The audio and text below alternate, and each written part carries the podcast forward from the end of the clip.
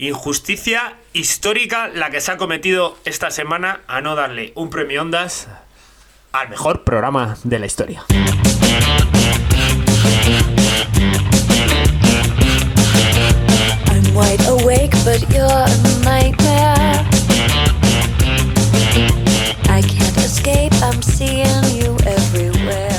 Hola a todos, bienvenidos a otro episodio de Espadas Largas, el podcast que te hace reír cuando lloras porque te has cortado sin querer con tu espada. Séptimo programa de la tercera temporada de tu podcast favorito sobre espadas.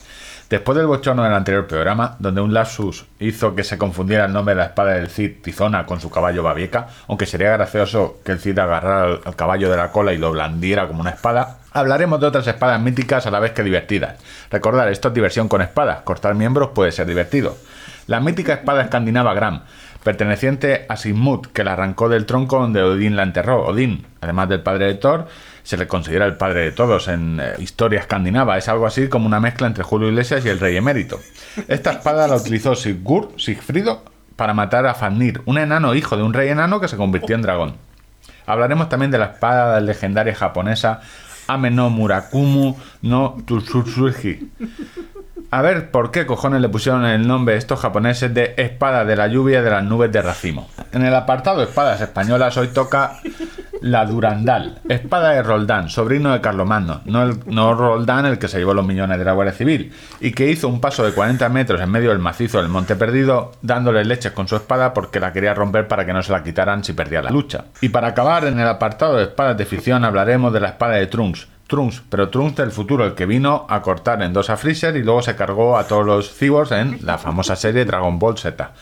Yo soy Víctor de preforjadordespadas.com y al otro lado del cable tenéis a Ángel, arroba contador de cuchillos. Ángel, ¿cuánto mide tu espada? que yo ver, me encargaré de hacer un monográfico de Excalibur. la, la- Claro, la eh, espada, según la mitología artúrica, ¿no? Del rey Arturo, pues eh, me encargaré un poco. Joder, Claro, esto es el cambio de rumbo. Hemos perdido el Ondas, eh, ni chistes, no podemos competir haciendo chistes. Ya sabíamos que no podíamos competir haciendo eh, información deportiva.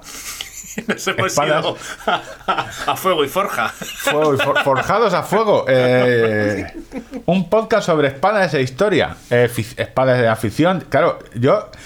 Mira, por un momento te juro que empecé de coña y digo, hostia, pero si es que esto sale un podcast. Las espadas de. eh, de- No, no, te he visto a topísimo. ¿Cómo se llama? Ah, la película esta de Sin Connery, eh, de Solo puede quedar uno.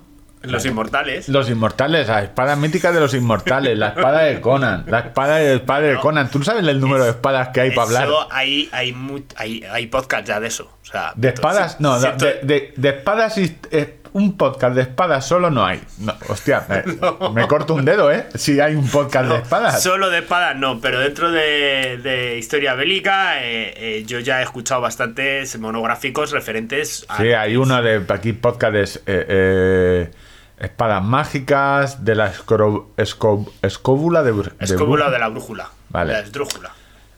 Que tormenta de lo espadas. habremos dicho mal y tendremos alguna corrección al respecto. Joder, ya vendrá alguno es que lo has dicho mal. Escóbula de la brújula, no tengo ni idea, no he ido nunca. Bueno, pero Sí, yo- 400. Es un Bueno. podcast que veo que escucho de vez en cuando. Eh, Bueno, sí, sí, hay monográficos de. de- Pero hay, monogra- hay monográficos, no un podcast. sí. A, a mí no, me no, parece un- podcast con temática eh, única y exclusivamente lo que es el, acero o las aleaciones que se utilicen, porque también seguro que hay aleaciones Sí, sí, no, de cómo espadas y. digo, afectan a la torsión, a la movilidad, a la Claro, habrá su parte técnica, habrá eh, la parte de cacharros, la convertimos en técnica y bueno, sí, a mí sabes que se me, Aleaciones de titanio. se me da bien la bioquímica, pues hombre, las aleaciones. Esto, que- esto, esto ya no es grima, la grima de antes ya no, la de ahora ya no es como la de antes. claro, ejercicios de ¿Qué fuerza es, para eso. ¿Qué es eso de taparse la cara? Para que no te den con la espada en los ojos. Es Pues no. ¿Cómo levantar una espada de dos metros? Eh, eh, que- ¿Cómo va la evolución? Esto es como las zapatillas. Ahora tenemos de, pasamos del minimali espadas minimalistas a, a espadones. Yo lo veo, ¿eh? Lo veo, creo que puede ser a nuestros oyentes.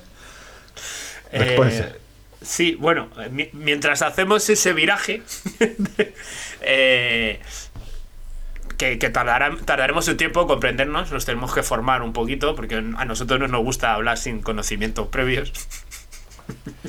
No, no, yo esto, además Wikipedia te da el programa hecho. Tú empezamos la espada de Trun, yo de la espada de Trun más o menos la conozco. Esa me ha hecho mucha gracia.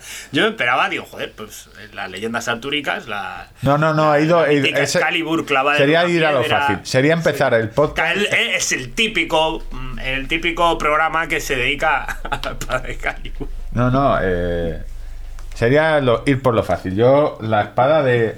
Joder, la de. Esta, la española, ¿cuál era la de.? La Durandal, porque he quitado, pero vamos, que la quiso romper el tipejo, según la historia, aparte que hay un paso que la leyenda cuenta que lo hizo él en Monteperdido dándole, porque llevaba la misma espada cuatro eh, elementos, no, iba a decir elementos mágicos, pero no eran elementos mágicos, eran los huesos de Santa Teresa, el, el manto de la. Virgen. Sí, llevaba cuatro cosas y no querías que se la quitaran. Es como cuando haces un juego en un juego de típico de la Play. cua- Cuando a un niño le vas a quitar un globo y, y pues lo exploto. lo pues O esto lo sea, mismo. Antes, antes de que se lo lleve el otro niño, lo, lo exploto y lo rompo y se acabó. Hala, a llorar todos. Eso sí, yo sí que haría, porque no sé, pero bueno, eh, a ver, me sabe mal por, la- por los católicos. Pero la tradición escandinava, o sea, le- como que le da, o sea, todo, todo es, es muy flipante, es muy flipante. O sea, O sea, eso de Odín es el padre de todos. sí, Odín, pero Odín era, bueno, era el mayor cabrón que puede haber sobre la Tierra. O sea, en Marvel lo ha puesto como una persona decente. Eh, insinúan en una de las de Thor. Está- estamos destapando aquí. vamos a hablar de qué clase de persona es Odín. En, en el juego de la PS4, el God of War, eh, en el último, te cuentan un poquillo de la historia, vamos. eh, asombroso.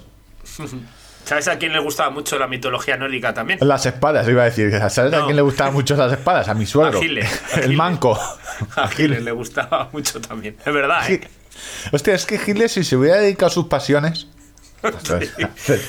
Yo lo he dicho siempre, y creo que aquí ya lo he dicho en alguna ocasión. Eh, claro, es muy fácil poner a Hitler ahora como el malo de la película. Pero ese maestro, ese, ese maestro. Menos mal que no hacemos YouTube porque este corte, ¿sabes? Lo sacan luego de. Ese, a ti mismo. ese maestro de la escuela de Viena, de la universidad, que le dijo que no valía para pintar. Ese es que- ¿Quién es el malo? 30 ¿Sabes? años, 30 O años sea, tú después. imagínate que le dicen, hostia, Hitler, est- esto está guay, que, que boceto más chulo, a ver, enséñame más. Y Hitler se dedica a hacer sus cosas, a lo que él le había llamado principalmente la, la naturaleza. Claro, es que es muy fácil poner etiquetas. Bueno, podemos seguir con el programa. Sí, sí, no, no, no. Yo, yo cuando alguien empieza a hablar de Hitler eh, y diciendo que no era tan malo, que la culpa no era suya, que, que, eh, lo dejo. A ver, enfángate. En fin, pues nada, eh, pues eh, quería dar unas lecciones de cosas que he aprendido en la escuela. Si me puedes poner la carátula, por favor. Eh, ya que terminamos Hitler, terminamos el Ondas, directamente no quieres. bueno, Bueno. que sepas que no tenemos el Ondas porque tú no quisiste comer los huevos al. al- no. Tu implicación eh, con este podcast ha sido lamentable. tenía. A ver, yo venía pensando. No, no, a ver, no nos han dado el Ondas, el Oscar tampoco, no nos han dado nada. Eh, y yo había una cosa que hacía tiempo que. ¿Sabes? Me siento un poco incómodo y no te quería decir y voy a aprovechar que veo que tienes también tú muy poca implicación. O sea, te, te has acomodado las secciones, no... Me- me- no- o sea, no- me he acomodado en las secciones. Después de, de diez, eh, dos días estudiando sobre espadas, me he acomodado en las secciones. claro, lo ibas a decir hasta que has oído. claro. Es que no, que claro, yo traía aquí como el argumentario político, lo traía aquí escrito y ahora pues se me ha borrado todo de la mano, ¿sabes? O sea, no me vale para nada. Contador va a la escuela. A ver, eh, es que esto, claro, podríamos ponerle la entradilla de contador para escuela o contador, eh, su mujer lo echó de casa un día. eh, Eh, los preparacionistas estamos preparados para todo.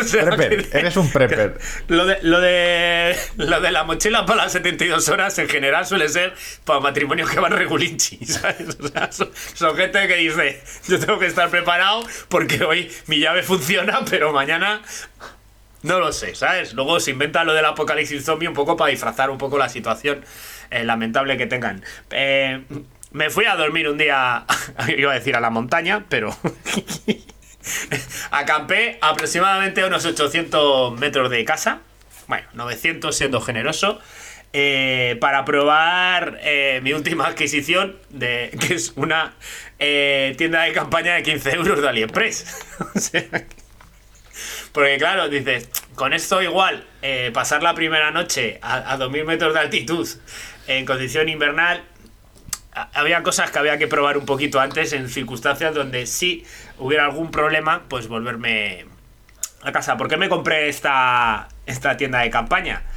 Te preguntarás. Eh, No, no, porque tienes un, no, yo porque tienes un problema serio con AliExpress. eh, que ves algo barato. No, hacía tiempo, yo cuando hice el curso de técnico deportivo de montaña, nivel 1... eh, Ah, eso es, el TD1 es. eh, porque te, te he visto en Twitter y yo, cuando hice el telediario de la primera, y yo. bueno, No, no, no. T- TD1 es técnico deportivo, eh, que es su título oficial, eh, reconocido por la Comunidad Económica Europea o, o por, Sí. Por reconocido por y Ayuso, el no, Dalai no Lama. sobra. y, por, y por el Dalai Lama. Eh, nos pedían dentro del material obligatorio porque teníamos que hacer una. en- dentro de lo que era la instrucción, teníamos que hacer una o dos noches de pernocta en, en la montaña. Y vamos a. Nos pedían un TARP, que más o menos es uh, pues, eh, eh, una. como hecho como del material este que utilizamos para cubrir los coches, etcétera, pues de 3x2. Una lona, Una lona, impermeable. eh, Sí, no pedían que fuera impermeable, creo expresamente, pero bueno, una lona para hacerte un, un refugio, eh, piquetas para clavar en el suelo y, y cordino, que es pues bueno, cuerda eh, para cor o alguna cosa de estas, eh, cuerda, que con eso nos enseñaban pues a hacer un pequeño refugio. Eh, alguna vez, pues, yo creo en Instagram ya lo, lo tengo por ahí fijado el refugio que hice en el, en el parque de perros. O sea, yo siguiendo, siempre al borde de la aventura, ¿no? O sea, haciendo un refugio en el Fran de la Pipicán. jungla, Fran de la jungla mal. haciendo un refugio en el Pipicán. Subiéndome a la colina que al cerro 800 metros de casa. Pero bueno, no, br- bromas aparte, eh, es algo que voy a utilizar en el futuro, seguramente de cara a la, a la temporada primavera. ¿Puedes recordar, bueno, para los que no sé, eh, claro, tú llevabas, entiendo, la tela esta o el- la lona, la lona, eh, cuerda para fijarla, piquetas. ¿Y cómo hacías el, el triángulo? El triángulo, pues necesitas llevar los, los bastones también, son pieza imprescindible, a Vale, no ser con que lo- tengas elementos donde fijar eh, en alto. Entonces los bastones los clavábamos, con una piqueta clavábamos un viento de la cuerda hasta el bastón, y de ahí hacia el otro bastón y hacíamos exactamente lo mismo. Y en, en- en esa cuerda con tensión, pues ahí es sobre donde descansaba el O refugio. sea, con, vale, con los dos bastones o dos pilares. Vale, gracias por la clase de arquitectura. Y de, y de ahí pues te quedaba un refugio donde tenías eh, tres paredes, digamos, la, la parte inferior y dos laterales de, de dos Claro, metros. que hacías para que, para que no te mojaras el culo, hacías como un toblerone. ¿Vale? Que Exacta- tenías- exactamente, la misma figura. Claro, a mí ¿Vale? ponme ejemplos de dulces y yo lo que entiendo. tú puedas entender, ¿no? Claro. Entonces, eh, este conjunto, sin tener en cuenta el, el peso de los bastones, eh, lo, est- lo he estado pesando, está en 750 gramos, pero eh, tiene su, o sea, ese es el, el mínimo exigible que nos pedían para hacer este tipo de instrucción, ¿no? Y eso va al fondo de la mochila y pues bueno, al final va ahí como un elemento más de seguridad, pues en algún momento dado te tienes que echar a dormir en cualquier lado, ¿no? Echarte la manta térmica, cubrirte ahí, ponerte toda la ropa que puedas y hacer tiempo. Eh, Vale, y yo pensando, digo, joder, digo, pero es que esto es muy poco confortable. O sea, eh, te, entra, te entra viento por una de las dos caras, tienes que tener en cuenta a la hora de establecer la, el, dónde- cómo va la, orientación del refugio, eh, para dónde va el aire, para, para mitigar en lo posible que te pueda entrar por los dos laterales, que están totalmente descubiertos. El, el TARP este el- tiene. Voy a hablar un poco de, lo- de los pros y de los contras que tiene para contraponerlos ahora ya con la tienda, ¿no? En los pros, pues oye, eh, es multiusos, puedes hacer muchas cosas con ello, ¿sabes? Eh, pues desde hacerte una capa para cubrirte, pues yo qué sé, o sea, al final es algo que, que por su propia naturaleza tiene Va en las esquinas, eh, suele llevar unas anillas para poder atar. eh, puedes hacerte un parasol, puedes eh, cubrir un coche, puedes cubrir a alguien en un momento dado. muchas cosas puedes hacer. Eso es bastante duro y resistente. Y el que yo tengo, por ejemplo, es bastante impermeable. O sea, comprobado que es bastante impermeable. Pesa bastante y tiene bastante volumen. por, por- bueno, al final son 3 metros por 2, que tienes que ir plegando con mucho cuidado para guardarlo. Eh, a la hora de elaborar el refugio tienes que saber cómo se hace. O sea, una persona que no tiene ni idea de cómo va, pues tú le das eso y dices, "Pf, a ver, a ver qué invento, ¿sabes? O sea, requiere una técnica, tienes que saber un poco cómo, cómo, cómo funciona. Te entran los bichos por todos los lados, ¿sabes? En principio, cuando te estás haciendo un refugio de estos, entiendo que estás más en condiciones invernales, a lo mejor, o, o- de clima malo, y, y los bichos, pues es un problema menor. Pero, pero bueno, cuando vas a, pues es simplemente a lo mejor lo llevas en la mochila y un día se te ha echado la noche y dices, bueno, pues el mayor problema que veo es que no tiene puertas. Eh, y Exacto, normalmente, exacto. como nos enseñó Forrest Gump, la lluvia no es solo de arriba abajo. Exacto. Y ahí es justo donde dije, hostia, voy a mirar, a buscar tiendas. Y empecé a mirar en AliExpress y en otras tiendas. Y esas tiendas tan técnicas, eh, con súper impermeables y, y, y súper portables, pues requieren una inversión importante. 60, Yo- 70, 80 euros para arriba. Mi ¿no? pregunta es... ¿Cómo cojones me he comprado una de 15 euros y por qué? No, mi pregunta es, porque yo estoy haciendo trabajo de investigación de lo que los oyentes están haciendo. A ver, este, este señor por- con su TD1, su- ¿por qué se ha ido a AliExpress si en el de, en el de cartón tiene eh, una tienda de camping pequeña que oh, para dos personas por 19 euros? ¿Por qué se fía más de un chino?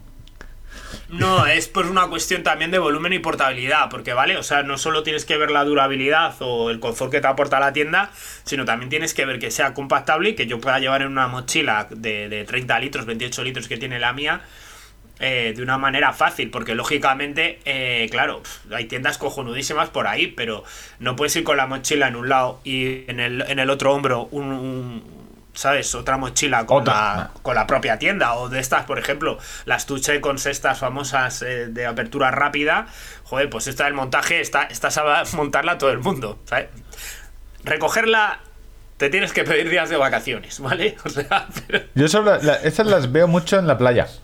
Mm, Son, muy, son útiles. Son muy útiles. La, la tira si se abre, pero lógicamente es un volumen y una cosa que para andar con una mochila haciendo un trekking por ahí, eh, yo creo que no. Que no eso. Entonces me fui a mirar esto y vi esta tienda que tenía un volumen. A ver, la calidad es low cost. No, no, no voy a decir que esta tienda sea la polla porque no lo es.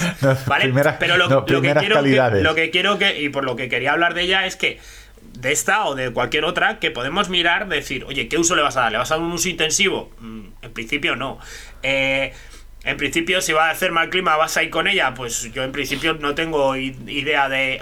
entonces ya voy quitando eh, contras de, lo que es el producto y dices, bueno, pues a mí me puede compensar haber hecho esta inversión, que es pequeña, que son 15 euros, para tener un elemento, pues para irte a dormir a un festival, para irte a dormir a, a Eurafrica Trail cuando, cuando he ido allí a hacer camping, o, o para llevarla en el fondo de la mochila y sustituir a ese equipo que tú llevabas para, por si acaso, recordemos que está pensado para eh, circunstancias ocasionales o hacer un refugio de, de fortuna, no, no... Bueno, sí, no, claro, es que ¿Sabes? la idea tuya, claro, yo estaba pensando, claro, si tú eh, te llevas a 7, 8 eh, o 9 de por ahí de profesionalmente, vale, llevar un refugio tiene utilidad, oye, si se te- eh, a 2000 Puedes metros dejar a unos- alguien se te tuerce el tobillo, pues no es lo mismo que esté eh, ahí con la manta térmica que meterlo dentro de una tienda y, oye, dentro de tres horas vendrá alguien a sacarte. Entiendo que es por eso. Y este. Y, y bueno, y es que aporta un nivel de confort también. eh, eh, incluso si quieres ir un pasito más y decides, oye, mira, me la voy a llevar y voy a hacer eh, una, dos jornadas de trekking, pero una de ellas voy a pernoctar eh, donde se permita. Por favor, insisto, informaros en la página web de los parques nacionales donde se puede y donde no se puede, ¿vale? Porque además es, eh, tienes unas montitas muy simpáticas y no estarás colaborando en la conservación del medio ambiente. Insisto, mirarse eso, ¿vale? Hay otros sitios donde la protección es distinta y entonces pues a lo mejor puedes eh, abrir la, la tienda de campaña en otros lados, ¿vale? Pero por favor, mirarlo eso, eso no, no se puede llegar. eh, por ejemplo, aquí en el Guadarrama creo que se puede pernoctar, pero sin tienda de campaña y por encima de 2.000 metros. Así que, así que ya ponen ciertas limitaciones, ¿vale? Entonces, los pros que tiene eh, esta tienda de campaña es que es ligerita, que se compacta y ocupa prácticamente el mismo sitio que lo que me ocupaba el TARP. Eh, las varillas las tengo fijadas por la parte exterior de la mochila y no, no suponen gran problema portearlas, porque son unas varillas que incluso se pueden llevar dentro de la mochila con, con las puntas por fuera. Eh, son varillas telescópicas, eh, que son que lo que hacen es como tener dos travesaños de 3 metros y medio, ¿vale? En total. Y esa varilla se mete por la parte exterior de la tienda, se, se clipan en, en los, en los extremos, porque lleva justo una hebillita para que se pueda quedar ahí fija, y prácticamente tienes la tienda montada. Luego esa misma hebillita tiene para meter la piqueta al suelo y, y has montado la tienda. O sea, arriba tienes la parte de arriba está mm, tiene como un cuadrado, un rectángulo de, de 20 por, por 30 eh, con rejilla. eh, y se cubre por encima con, una, con otra pieza, entonces para asegurar la ventilación y que no haya condensación. O sea, no te entra el agua. eh, la tienda es impermeable. ¿Es impermeable? Si tú le echas agua, cae agua. Mm, no. Pero las costuras, pues son costuras normales. O sea, eso, después de que te esté cayendo una hora y media agua, es más que probable que, que empiece a calar para hacia adentro. Vamos, eh, con toda seguridad. Entonces hay que saber un poco lo, lo que es. Eh, es mucho más confortable que el refugio porque puedes cerrarla completamente, ¿vale? Eh, no te entra tanta luz, no te entra agua si viene la lluvia directa, siempre será mejor que el, que el refugio, por muy impermeable que sea la parte superior, si por los laterales te está entrando agua en la cabeza, pues ya la tienes. La sensación de seguridad que aporta el poder estar cerradito, decir, bueno, aquí si viene un oso, eh, estoy seguro. Un oso con hambre seguro, seguramente no. Dirá, hostia, esto es de esta tienda, aunque es de AliExpress, porque eh, sabrá el, el oso que es de AliExpress, esto es irrompible. Y luego que tiene la, pues por ejemplo para dormir en verano tiene la, la rejilla interior de la puerta, la tiene también para mosquitos. O sea, no solo tiene la, la que te tapa, sino también la puedes dejar.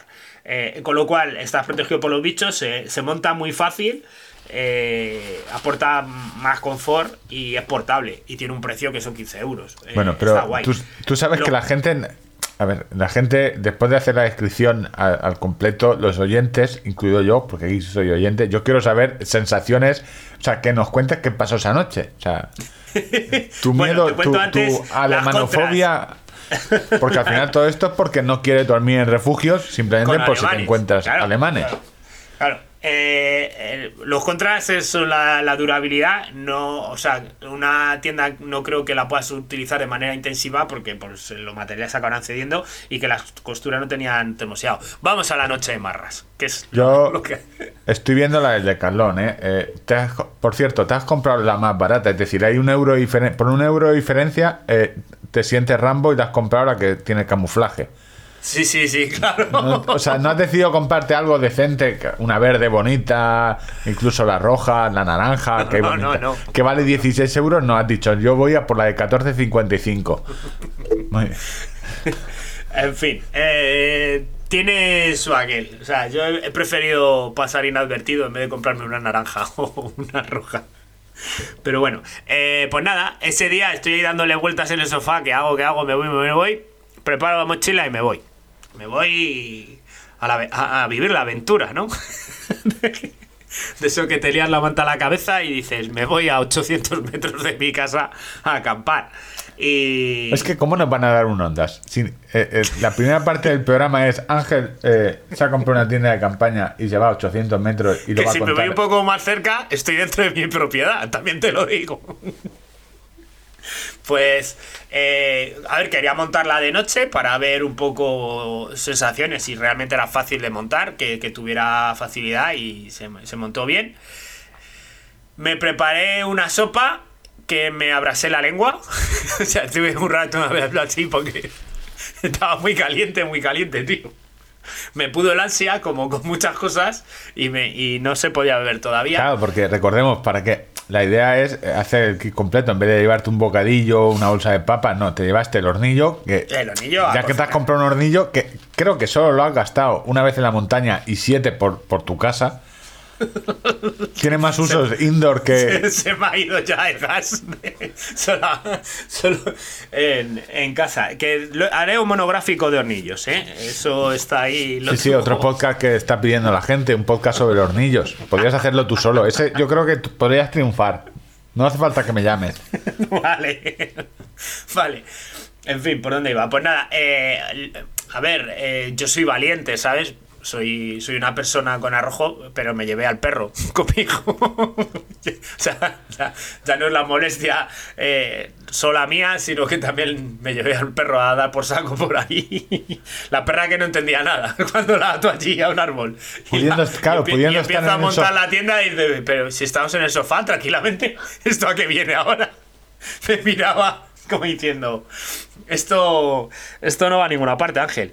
Eh, y nada, nos metimos ahí a, a pasar la noche. La perra hasta que encontró el sitio con la de vueltas que da la cabrona me despertó dos veces.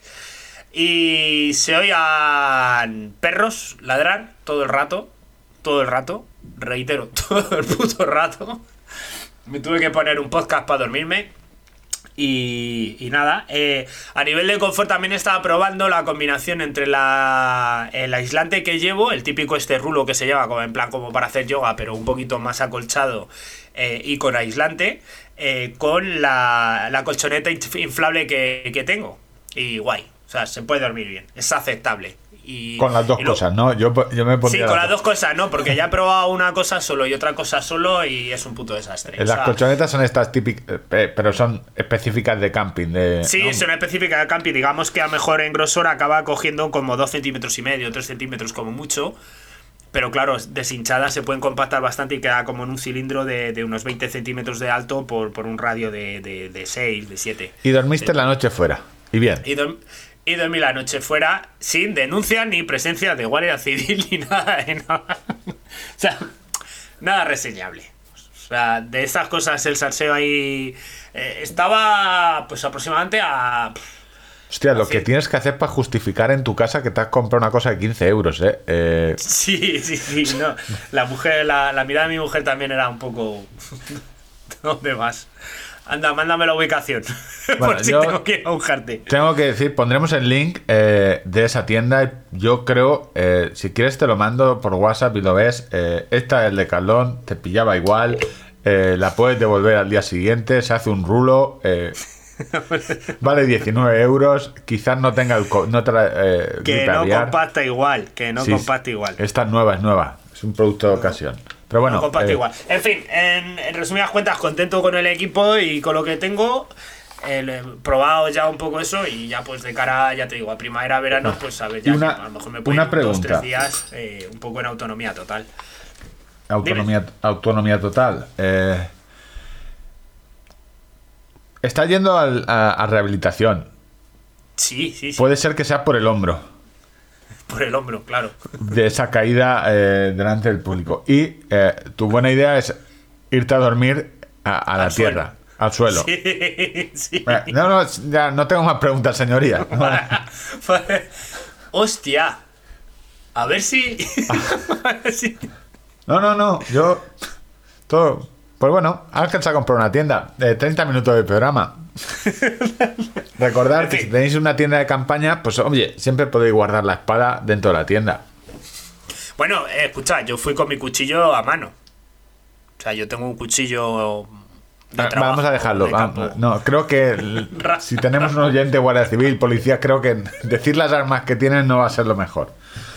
Premaratón quiere correr tanto como contador de kilómetros. Eh, no tengo mucho que contar respecto a mi plan. Sigo, extrañamente sigo con el plan de medio Ironman. Llevo ya. a Bueno, ver, pero a ver, eso, Víctor, no le interesa a nadie. Va- vamos al tenis directamente. Vale. Final de India Wells. Paula Badosa. Increíble. Increíble. O sea. El tenis, aparte de saber jugar, tienes que tener una cabeza centrada. Yo. Ganó el primer set en tiebreak. Es decir, eh, empataron y luego jugaron al que. A puntos sueltos, el que mejor. El que alcance más de dos puntos seguidos. Eh, de ventaja, perdón. Ganó ese, le costó un huevo, una hora larga. Y luego el segundo set lo perdió, pero rápidamente, un 6-2 creo que fue muy rápido del rollo de eh, te van a fundir. Además, la, contra quien estaba jugando era mayor, treinta y pocos años, pero bueno, muchísima más experiencia. Y el tercer set lo ganó otra vez en el tiebreak. Lo que quiero decir esto es que mentalmente, joder, tienes que estar. O sea, yo hubiera tirado la toalla, yo estaba viendo el partido, me quedé a verlo, porque ahora soy Te habías tenista. echado a llorar. Bah, yo hubiera tirado el partido y hubiera lanzado la raqueta al árbitro. eh. O sea, que es un tema totalmente mental y dije, hostia, esta tipa, o sea, realmente sí que ha mejorado mucho la cabeza, porque no ganó porque jugara mejor, de hecho la otra eh, jugó bastante mejor. Eh, subía a la red, Paula no subía a la red, ahora parezco un experto, pero bueno, que no es que no se mereciera ganar, pero ganó por cabeza y porque... joder. La fortaleza física en, en el tenis, bueno, en muchos deportes, yo creo que en la mayoría es, es determinante, mucho más a veces que la técnica o que la fortaleza física. Eh, Sí, sí, lamentable, el increíble. poder- Yo hubiera tirado la toalla un montón de Venga, veces. va, voy, voy, voy, voy, y esto no sale, pero me da igual. Eh, y más en un deporte donde. Porque al final, un partido de fútbol, un futbolista. Pues mira, Romario, que se tiraba puede- 89 minutos pensando en qué iba a beber por la noche, si caipiriña o mojito. eh, hay que corregirte, Romario no tomaba alcohol. Era muy, No, era no tomaba, no, es verdad, sí. No no- tomaba alcohol, te lo juro. Sí, sí, que no tomaba. No, no, no, es solo, a él solo le gustaba, eh, bueno, salir. la fiesta. A él le gustaba salir. O sea, no, no- no estar en casa a las 4 de la mañana. Los ojos rojos no eran de alcohol. No, no, era del humo, porque en aquellos tiempos se fumaba en Claro, la claro, no, sí, muy probablemente. Pero vamos, estoy seguro que antes se echaba un cigarro a que, a que se tomase una un, un isotónico. Pero eh, te hablaba de que me refiero que en el fútbol al final, eh, como la responsabilidad se diluye y tú puedes hacer un partido a lo mejor no brillante, pero no cometer ningún error grueso, y has hecho un partido de mierda, ¿no? Pero, pero no hay esa carga respecto a una acción que te condicione el resto. Pero en el tenis, eh, en, el, en el tenis eh, hay, eh, hay directamente una estadística de errores no forzados. ¿Sabes? Eh, eso es algo que a ti te puede ir pesando como una losa, decir, he arriesgado y la tira fuera, he arriesgado y la tira fuera, he arriesgado y la tira fuera. La siguiente ya no arriesgo. Y pues hay gente que decide seguir jugando fuerte. No, no, no, esta, esta chica fue, o sea, rollo mental de he hecho una doble falta, eh, el siguiente un saque directo, rollo de, hostia, tiene la cabeza muy bien amueblada en, en- en ese tema de, de no dejar el partido, no echarlo a, a la mierda. Es decir, no, no parar el entrenamiento, que supongo que eso supongo que al final lo tendrás que forzar en el, en el entrenamiento. De, o sea, no pu- esas cosas las tienes que entrenar. Las situaciones de partido del rollo de esto es una mierda, me está saliendo súper mal el entrenamiento, eh, vale, no voy a dejarlo. Pues supongo que todo esto tendrá. Bueno, el nuevo entrenador tendrá, o los últimos entrenadores tendrán mucho que ver. Y hasta ahí el tenis. No hay más tenis. Vale. Lo que no hay tampoco, eh, ¿recuerdas que no había bicis? Pues eh, parece ser que tampoco, que como no- nos han pinchado los chips, tú lo sabes bien porque te paga eh, Bill Gates, eh, no hay chips. no hay- y se ve que para fabricar chips, bueno, han gastado también muchos componentes. Si me quieres regalar la PS5 o cualquier otra cosa electrónica, para Navidades... Digamos que a ver- va a haber una Navidad de muy de muñeca de famosa, ¿no? Sí, o de toma un palo, ¿vale? Toma Este- palo. Pues está la cosa complicada en cuanto a distribución de componentes electrónicos y de cual- casi cualquier cosa. Eh, sí. O sea, si tenéis pensado comprar algo para Navidades. El capital, eh, como que el capitalismo no está funcionando tan bien como decían. la demanda y la oferta. No, no, está la cosa un poco mal. Ayer fui a mirar una bicicleta para un familiar y me dijo el chico en una tienda pequeña que no, que ni de coña. A ver, que no hay bicicletas. Las pocas que hay las reservan solo eh, las marcas para las tiendas grandes y para las tiendas pequeñas no hay nada. O sea, directamente me dijo, no, no, no, no tengo bicis. Ninguna. ¿Y qué vendéis aquí? Pues helados, mira, tengo No, más. arreglo, arreglo bicis. Y, y me dijo, ¿y componentes para arreglar bicis? Y dependiendo, y dependiendo del arreglo, igual no puedo. Estoy jodido que tengo que ir comprando a páginas alemanas, no sé cuánto. Y digo, bueno.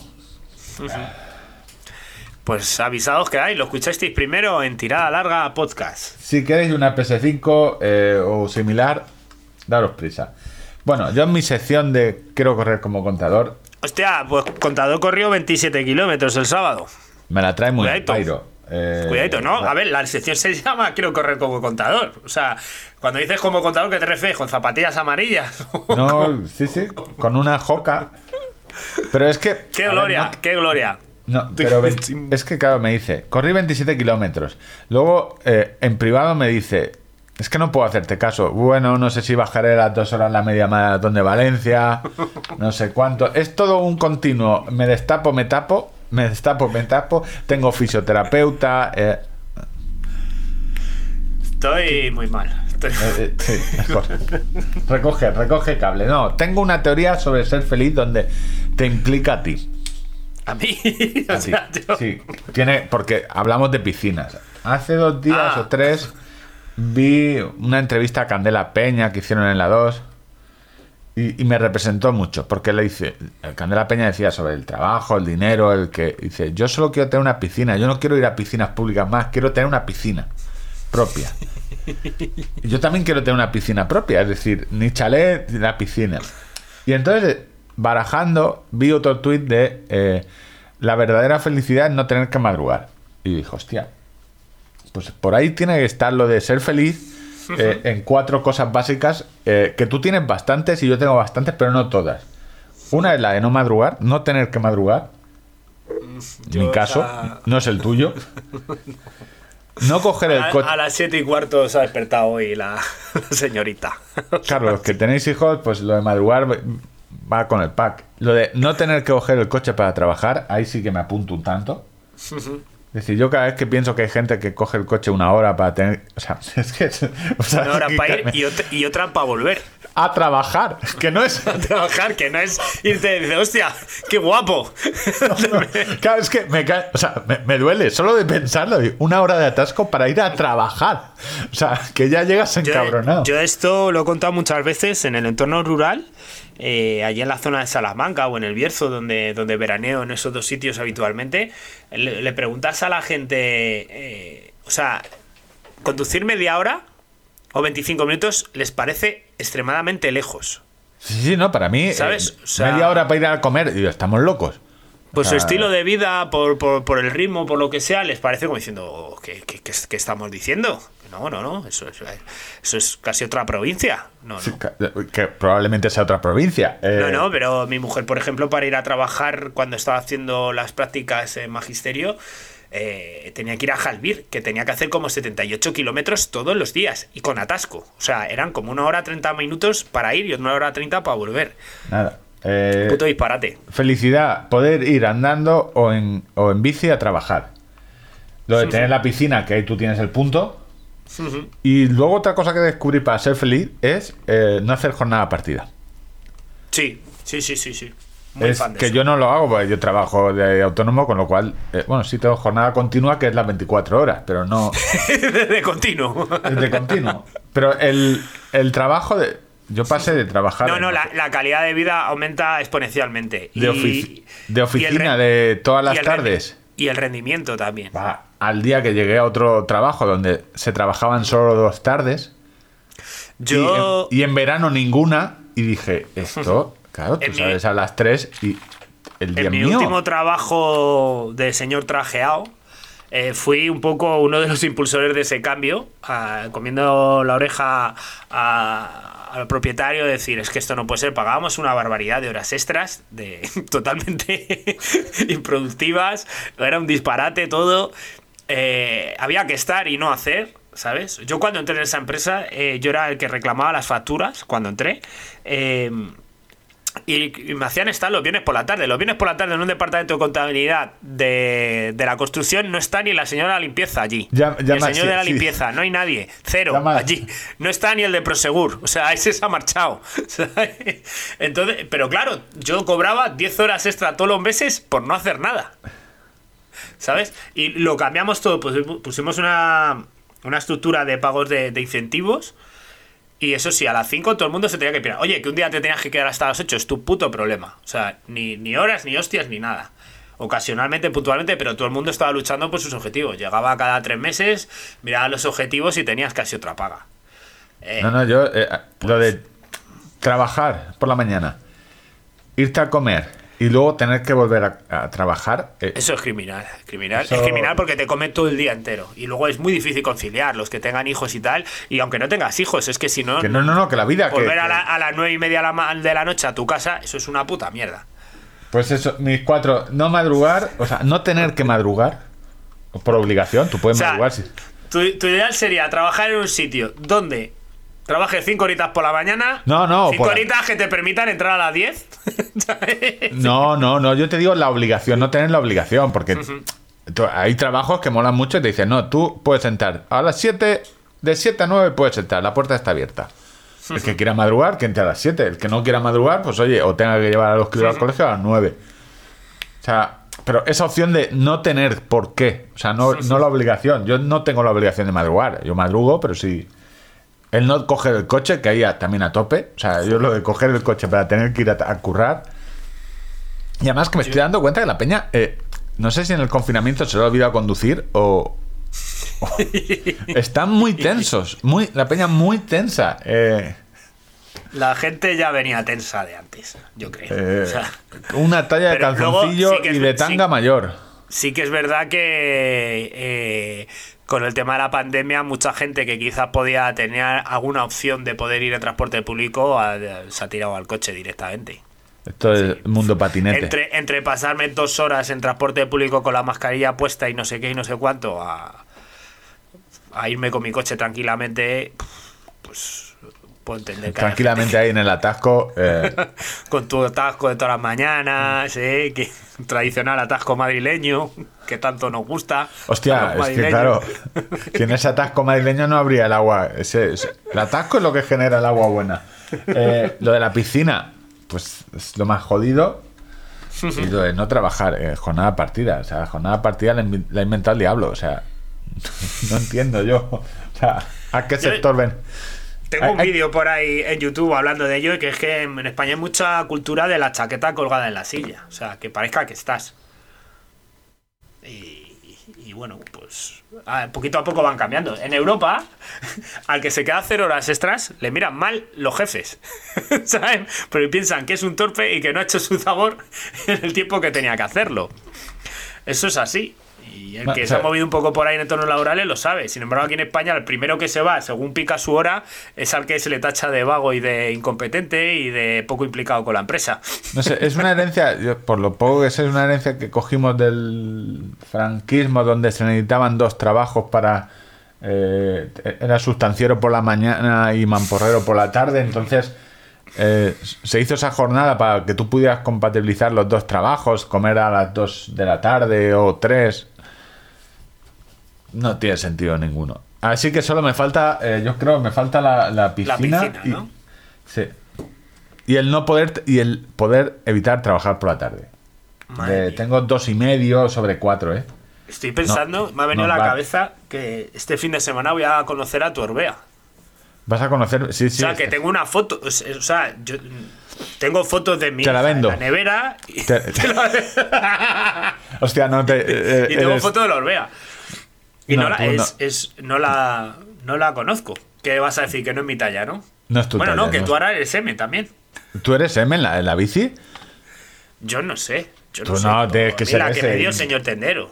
No tengo La que, te dio el- la que te tocó. La que te tocó. Sí, La sí, de momento vas a conocer las dos orbeas. Bueno, sí, claro, una ya la conocías. Una lo tengo en el despacho aquí, con el rodillo ya a muerte. Y ya poco más, eh, estoy muy fuerte, ¿eh? eh Pues yo, a ver qué sale en la media. Todavía no sé lo que voy a hacer. Con lo calculador que soy yo, que a estas alturas ya te habría dicho, pues creo que voy a hacer 1.36, 1.35. Eso, eso, pero ¿eso cuándo? ¿Cuándo vas a hacer No, tu 1.35 en la no, media? Ahora, ¿Qué- ahora qué no, ahora no, ahora no. Ahora, pues eso. ¿Cuál es? Poniendo- vamos a, a que esto es lo que le gusta a la gente. A ver. Eh, ¿cuál- ¿Tu mejor marca en la media es 1.32. 1.32? Eso pasó En 2019. 2019. Es decir, cuando estabas preparando eh, Febrero. Berlín. Sí. La ¿No? me- no, la, la media de Barcelona. el- en la milla de Barcelona antes de la maratón de Barcelona. De- antes del ostión de Barcelona, que quizás a lo mejor tendrá algo que ver que hicieras una media tan fuerte para luego meterte un ostión. Digamos, 1.32. Eh, mira, el 1.42 te lo doy a regañadientes. 1.40, Donde pásame el contrato. que te lo firmo ahora mismo. 1.42, eh, 10 minutos más y estoy siendo generoso. El problema que Pásame el contrato. Pásame el contrato que te lo firmo ahora mismo. Yo sé que ahora 48, ¿qué estarás? En 47 el 10K, 46, más o menos. 10 kilómetros los aguantas bien, a un ritmo de 440, 445. Hombre, aguanté los 8 últimos de, de los 27 del otro día entre 4.35 y 4.45. Entonces estás Con llorando. con 20 Entonces kilómetros- estás con 20 llorando. Esto es 20 todo, es todo un trampantojo. Eh, bah, paso.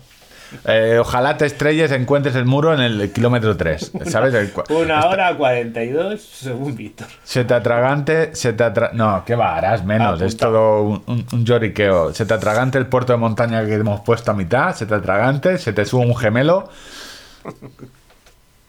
Inventos Vamos a regulares pasar. running. Porque es, es- es insufrible. Inventos reguleros. Se supone que traes eh, otra cosa que ha revolucionado el mundo del running. O, o- o el mundo en general.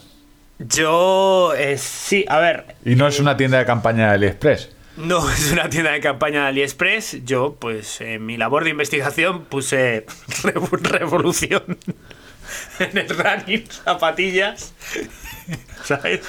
Y me aparecieron, eh, te las enviaré ahora por, por correo electrónico. Under Armour. Under Armour hasta ahora no había aparecido por aquí, en esta, en esta sección. A ver, Víctor. Y te estoy hablando de un modelo que según la marca es la revolución del running sin suela de goma. O sea, Under Armour Flow Velocity Win es una zapatilla que no tiene goma debajo. ¿vale? La revolución ha sido el diseño disruptivo que han hecho eh, y el sistema de amortiguación todo en uno prescinde de la suela de goma. Y échate un vistazo por favor a esas zapatillas porque son muy bonitas, tengo que decirlo. Pero yo es que lo de no ponerle suela a la zapatilla, les veo algunos inconvenientes. Te lo he pasado Under Armour. Flow Velocity Win eh, Revolución Running es esa, ¿no? Sí, sí, esa es, esa es, esa es. Según la marca, la han Ah, eh, testado. Entendemos que sin suela de goma, eh, ¿cómo sin suela? Porque yo estoy viendo que tienen suela, no entiendo muy No le han bien. puesto caucho. Normalmente en las partes de una zapatilla está la entresuela, que lleva el material de la amortiguación, y luego hay una suela que es la que normalmente carga bastante el peso de la zapatilla, de, de caucho o de alguna goma para evitar la abrasión. Pues lo han quitado. Según Leo, dice, más de 130 deportistas de élite corrieron.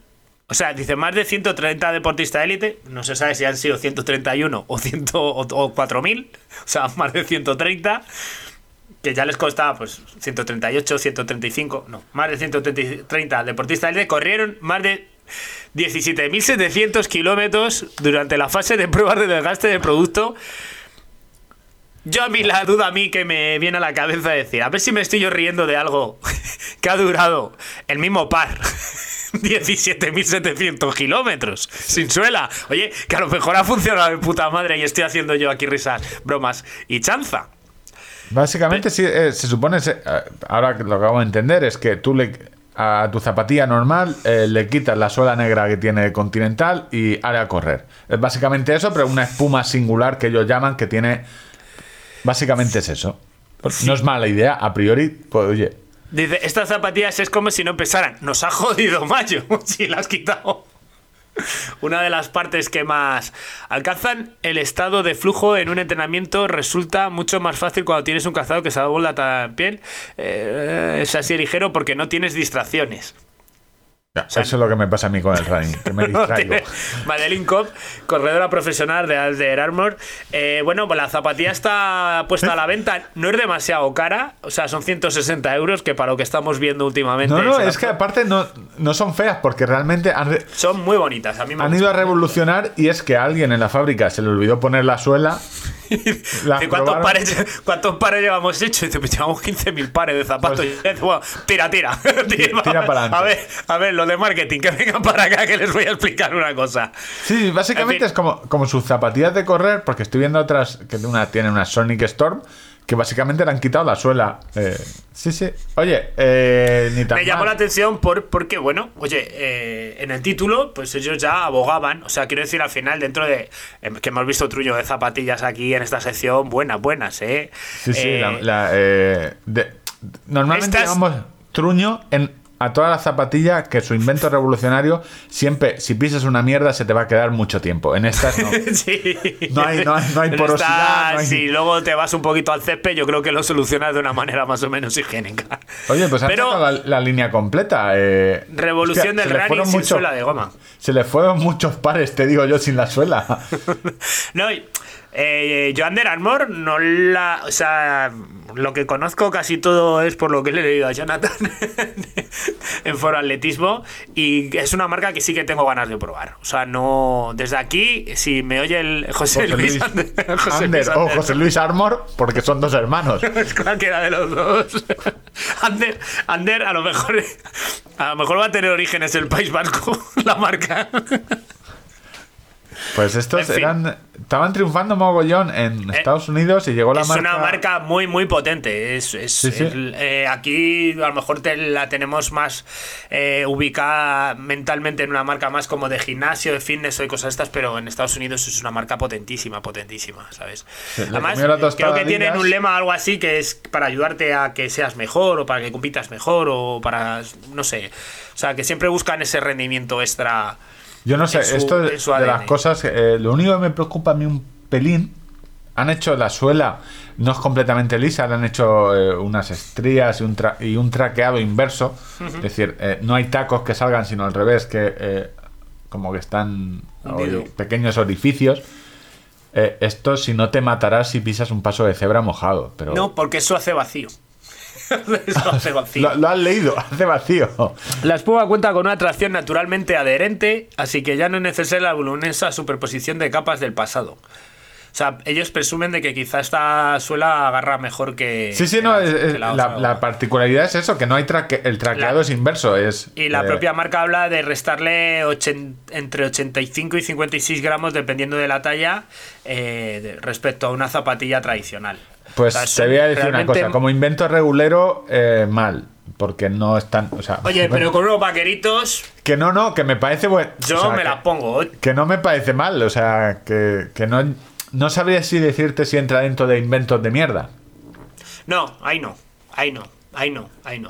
sea- Pero, oye, la marca dice que viene a revolucionar y si la marca lo dice, yo tengo que hacer eh. constancia aquí eh, de- de- del, del producto y eso, pues 160 lereles y 227 gramos. Sí, sí. No, no, poquito guay. peso, en un 9 europeo.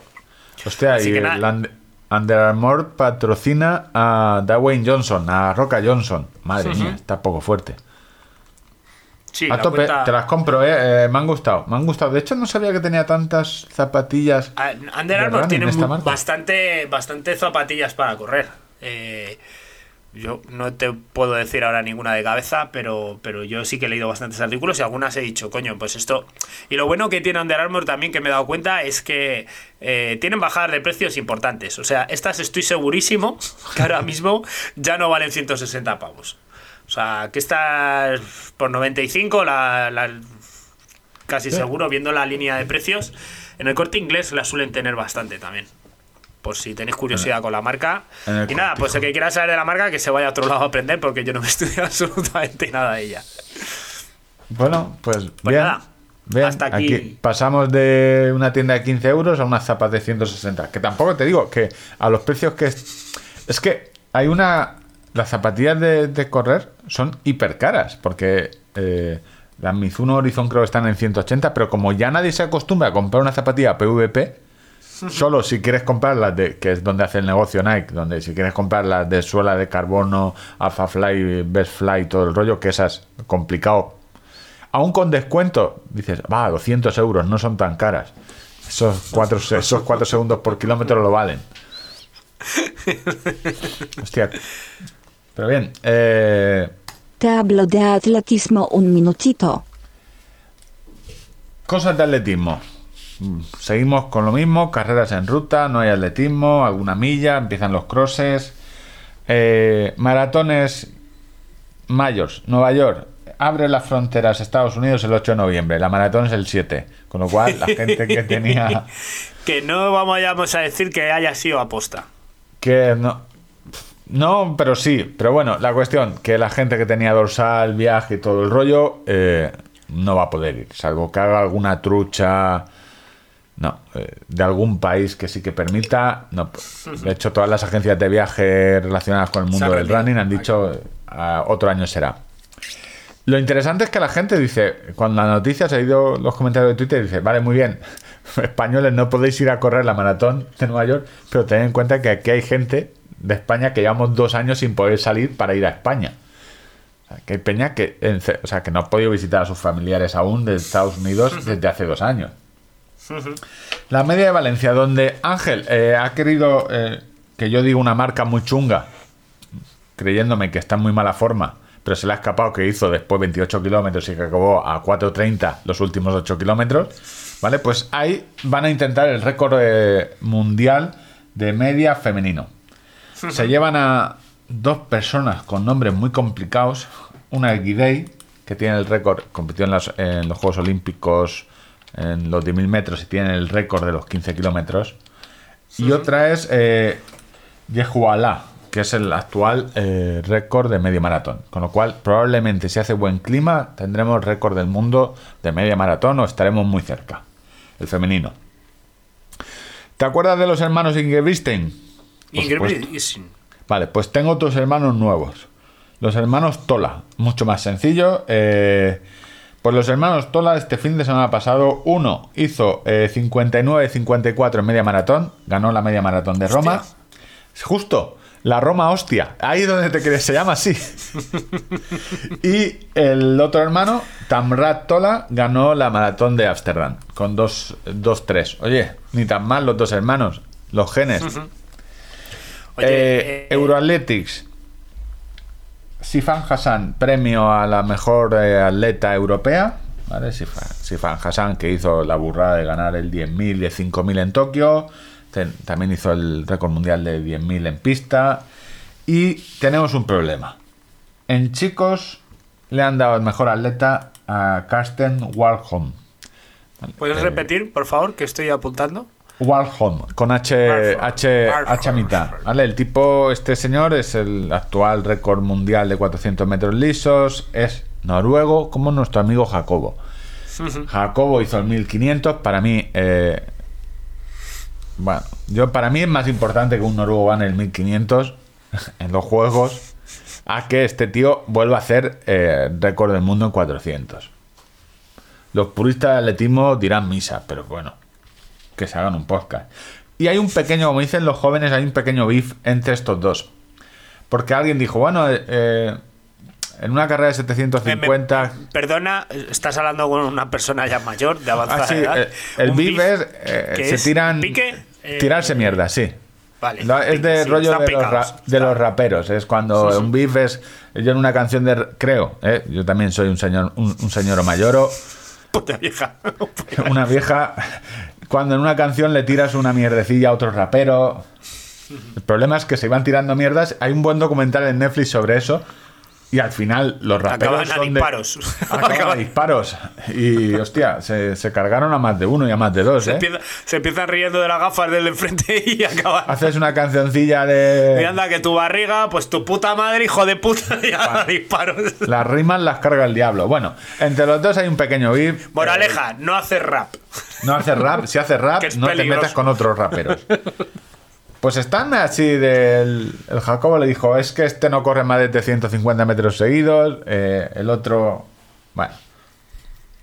Piques de noruegos. La cuestión que se la ha llevado el Karsten Walcott Dijo Dodín. dos años, dos años seguidos y, y no Jacobo, que era mi favorito. Más cosas de atletismo. Traigo reglamentación, lo de pisar la línea. ¿Te acuerdas? Que no se puede pisar en pista. Sí, sí. Pues lo han modificado. Ahora puedes pisar una vez, siempre que no empujes. que no beneficies. empujes, que no intervengas en la carrera del. Puedes pisar una vez en toda, la, legítimo en toda la de- competición.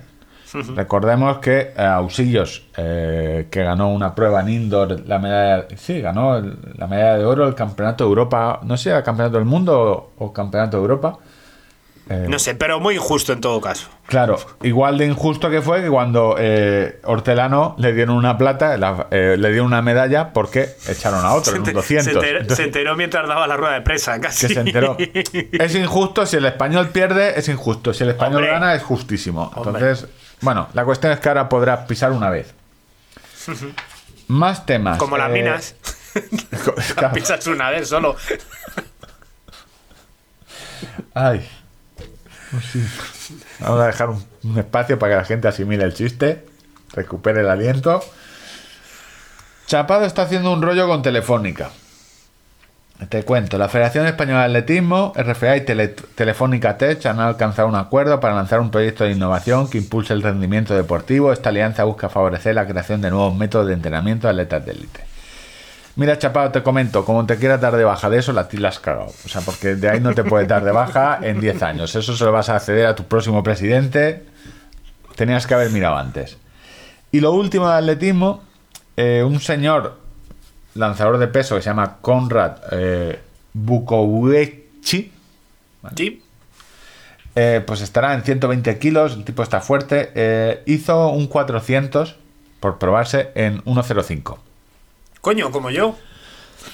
Simplemente que él pesa eh, casi el doble que tú. Exactamente. Y lo subió en redes. eh, A ver, tuvo 10.000 visualizaciones, bastante se ha comentado, eh, porque es, joder, eh, es un buen tiempo, está fuerte, es un lanzador de peso, es decir, que... y un 400 no es un sprint. Un 400 es un sprint donde, mantenido. donde lo mantienes y luego te mueres. Porque hay que ver solo cómo acaban los 400 que no pueden ni mirar, no pueden o sea, ni, ni recoger las medallas. Lo he visto en Twitter y Tobalina, que es un lanzador español, eh, uno con barba así, también muy grandote, no hay lanzadores finos, ¿vale? Eh, él contó, pues yo hice un test ayer, hizo eh, menos de un minuto. Joder. Y lo que quería hacer mención es los atletas, eh, por mucho que parezcan eh, que no están en forma o que están gordos, están muy muy fuertes, corren muy, tienen un sprint muy alto y la diferencia es que en deportes minoritarios, si no se empiezan a subir cosas de entrenamientos y cosas de similares a redes sociales para tener cierta visibilidad, luego ninguna empresa te va a decir, oye, eh, Bueno, eh, justo esta semana, la semana pasada, eh, Kilian Jornet respondía a un comentario donde alguien le, le picaba un poco para que echase peste de los influencers y todo esto. Y, y se llevó una contestación más o menos del estilo de decir, eh, a ver, hay que entender a las marcas, eh, la obligación del atleta ahora mismo, si quiere patrocinio, no, no termina en comer, dormir y entrenar, sino que además tiene que comunicar y que la sponsorización forma parte de, de- de su trabajo también y que tienen que hacer ese esfuerzo y el que no lo haga pues no va a tener no, no, no, eh, está, está- ningún tipo de repercusión y La idea de esto es, oye, atletas, atletas de cual- casi cualquier deporte, es que eh, es los, que, entera- claro, al final, los entrenamientos eh, son muy sencillos, son muy, hay cosas que hacéis en entrenamientos que están muy chulas, o sea, o sea, no hace falta que pongan las marcas, pero grábate los vídeos haciendo técnica, grábate los vídeos haciendo no, o el, ese el mismo, gilipollas, o ese mismo eh, crossover con otros deportes, o sea, o con otras disciplinas del atletismo, creo que es muy enriquecedor y acaba dando visibilidad eh, en muchos factores, o sea, sobre otro deporte, sobre otra práctica, a lo mejor alguien que siga a Tobalina, pero no está especialmente familiarizado con, eh, con, con la velocidad. eh, que, que no todo es tener el desparpajo que quizás tiene Ana Peleteiro de poder ir a resistencia, aguantar la, eh, eh, eh, tener ese, esa presencia, que no, no es eso. Pero muchas veces simplemente mostrando tu entrenamiento, oye, pues hoy press banca de, con ci- 200 kilos, que para ti a lo mejor puede ser algo normal, pero sí que el- al, al seguidor dice, pues si yo press banca hago 60 kilos y ya me estoy muriendo.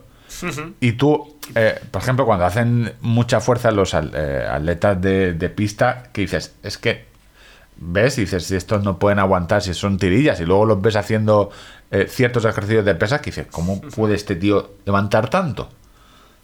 Y lo que, y lo que es. eh, o sea, para ser deportista de élite el, eh, hay que tener un físico privilegiado que muchísimas veces le permite brillar en un deporte, pero a lo mejor es circunstancial que esté brillando en ese. A lo mejor en otro es mucho mejor todavía, porque, porque la- las cualidades que tienen ya físicas eh, te permiten.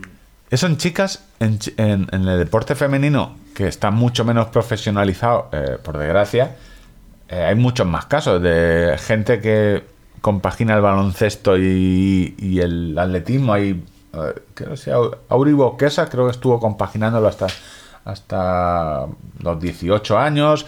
eh, gente que compagina el fútbol con el atletismo, eh, sobre todo en deporte femenino. Y ya está, no traía más. El atletismo eran todo. Yo quería comentarte eh, la compañera que tenemos por Mira, te ahí comento. haciendo. Bueno, antes, de, antes del Mira, te comento, la compañera que tenemos por ahí haciendo todos los mayors eh, estuvo haciendo. Salam Flanagan. Salam Flanagan estuvo haciendo. Que yo estoy dando una idea aquí por si alguien se quiere lanzar a, a hacer todos los mayors. Porque Salam, yo creo que ha dado con la fórmula ideal y la más económica de todas. Estuvo corriendo la, la mayor de Tokio. ¿Verdad? Ah, fue la de Tokio. eh, a ver que mire el. eh, no. Vale, pues te lo explico yo brevemente. Corrió la mayor de Tokio por su barrio. o sea, la corrió como Tokio no había carrera o no Ah, se podía no, viajar. claro, no, digo, sé no, qué. no la tengo en el listado. Digo, este La, cor- corrió por virtual, igual que me hice yo la, la Virtual Magical Experience de la maratón de Barcelona aquí en Villamanta. Y te cuenta igual. Hizo la virtual. Para ella sí, al parecer sí, ¿sabes? Entonces, claro, yo, yo doy ideas, cualquiera que quiera decir, oye, me voy a hacer un mayor cada semana. Joder, pues tú te vas al retiro y dices, mira, esto es Central Park, la de Nueva York. Venga, coges la siguiente, te vas es el- al cauce del río de Valencia y dices, mira, esto, Este es el esto mismo- es el- Boston. El mismo, ¿sabes? se- el mismo señor que al principio del podcast decía que era una injusticia que no nos hubieran dado ondas. Injusticias que no nos cierren el podcast. Estoy haciendo ficción sonora. Ficción. sí. Podium Podcast. Aquí en Podium Podcast. Ficciones sonoras. ¿Tú has fin, leído- pues nada, has oído que, el que de- se, ha, se ha corrido, se ha corrido eh, virtualmente. ¿Qué me ibas a decir? El de Podium Podcast, yo he escuchado. De ficción sonora he escuchado pocos. eh, me escuché el de hace poco, el, de- el que va sobre García y. Sí, saludos cordiales. Saludos Es- cordiales, que está muy bien. Eh, los tira mucho, realmente, pero bueno, está bastante bien. Pero a mí no me sobró ni un minuto. No, no, no. eh, si te gusta el fútbol, eh, los tira mucho en, en relación que los extras es casi todo eh, cortes de audio del- de los cuatro programas. No, no, los cuatro programas están, son cortos. eh, uno de podio, el. ¿Cómo se llama? El- lo estoy intentando encontrar. Sobre Uno muy antiguo sobre eh, un apocalipsis solar, una especie así. A ver. No, sí. no lo he escuchado. Pues Solar Podium Podcast. El Gran Apagón. Lo recomiendo desde aquí. Es una serie, un podcast de ficción sonora grabado por profesionales, actores, sobre un apagón solar. Es, es decir, eh, un- una tormenta solar que hace que se apaguen eh, todos los elementos electrónicos. Yo creo de los de ficción sonoras, de los que yo he escuchado, el que más me ha gustado. Eh, se escucha muy rápido eh, y está muy bien hecho. Una, bueno, si lo escucháis después de tirada larga, veréis que, joder, no hay comparación posible. Es increíble. Vale. Está muy bien hecho y además es tres temporadas, eh, muy, muy chulo. Recomendación, igual que os recomendé Estirando el Chicle y hemos ganado un Ondas, porque me, me han Sí, llamado. a ver, técnicamente es como si hubiéramos ganado. es, es una parte. es una- parte, una extensión, ¿no? Sí, después sí. de que lo recomendaras tú. Han ido para arriba, esa gente ha ido para arriba, después de que lo dijeras tú. Sí, sí, no, lo recomendamos antes del verano. Casi nadie conocía Estirando el Chicle. Eh, ojo, no te digo que, no te digo que, pero tampoco te digo lo contrario. En fin, ponme, mira, te comento que te quiero decir una cosita. Eh, aparte de que puedes, que podemos correr un mayor eh, sin gastar un duro. Mira, Sí. te comento. Eh, aquí, pues, por lo que fuera o fuese, hemos sido, hemos estado siempre muy pendientes del mundo animal, tanto de caballos, yeguas, ¿no? Hemos tenido aquí historias. Osos gordos. eh, sí, sí, osos todo. gordos, osos eh, y quería hablarte de una cabra, ¿vale? Una con- de, de- de una en concreto. Sí, de una en concreto. eh, una cabra que corre con reloj GPS. Ah, vale. Me, me- me sé la noticia. Tengo, tengo. No la he leído. Coloca un GPS a una cabra para crear una ruta de trail running. Bruce quería hacer una campaña eh, original para presentar las nuevas Cascadia 10 y no sé cuántos, la 16. Y le colocaron. Claro, a mí es que. Sin mirar el cuerpo a la noticia, a mí se me plantean muchas preguntas. Eso, tú te subes un día ahí al monte y vas preguntando a las cabras a ver quién quiere. o sea, ¿cómo se hace esa gestión? Agarra- o, o- o agarras a la cabra a la fuerza. ¿sabes? O sea, Le dis- o sea, tienes que dispararle un dardo. Procurar que no matarla. No, no- no sabemos cómo ha sido. O sea, se le ocurrió elegir una espeta en rutas de montaña, una cabra montesa y poner un GPS en el collar, en el, en el collar, en el collar, para que su libre albedrío diseñara un recorrido totalmente aleatorio. Al final salieron 12 kilómetros y 1000 metros de nivel positivo. Una putada. ya te lo digo yo. Pero si la cabra te, la cabra te lleva al bar, tú vas detrás de, de una fábrica donde tiran comida. Y mandaron a cinco personas, eh, dos mozos y tres mozas, muy lozanos los cinco, eh, a subir a subir a Run Happy, a Run Happy, que claro, Run Happy fue subirse mil metros de nivel positivo por donde había subido una cabra, que no sé yo... No, al parecer los atletas dijeron que, hostia, que, que, les había costado un poco. Que, que los atletas dijeron, desconocíamos el reto al que nos enfrentábamos, no pensamos que fuese a ser tan duro. El recorrido tuvo tramos de gran desnivel y acceso bastante complicado. La cabra no nos lo puso fácil. Yo me imagino a la cabra. Hostia, esa dice frase- no nos lo puso fácil, en plan frase está ¿sabes? en 200 atestados de la Guardia Civil. La cabra no nos lo puso fácil. esa, eso lo he leído yo en algún atestado de la Guardia Civil. Que ahí es donde yo quiero enlazar con la otra, porque son dos noticias que se entienden mejor juntas, ¿vale? Te, te leo, Diario de León. Buscan al dueño de una cabra que siguió a un runner hasta Ponferrada. Los agentes han compartido la imagen del animal en sus redes sociales para tratar de localizar al dueño. Recordemos, en Montserrat, Cataluña, ¿vale? Le ponen un, GPS a una cabra. Y en Ponferrada hay una cabra persiguiendo a un runner. Que no voy a decir yo que no hay pruebas de que no sea la misma cabra. Porque a lo mejor se ha metido ya en el mundillo, mundillo, está- está- se ha hecho Strava y ha ido a, a disputarle los, los cons a, a Ponferrada. En fin, pues nada, la Policía Municipal de Ponferrada había puesto en sus redes sociales la imagen del animal para tratar de localizar al dueño. Y dice, hemos recogido una cabra que vino siguiendo un corredor desde la zona del pantano.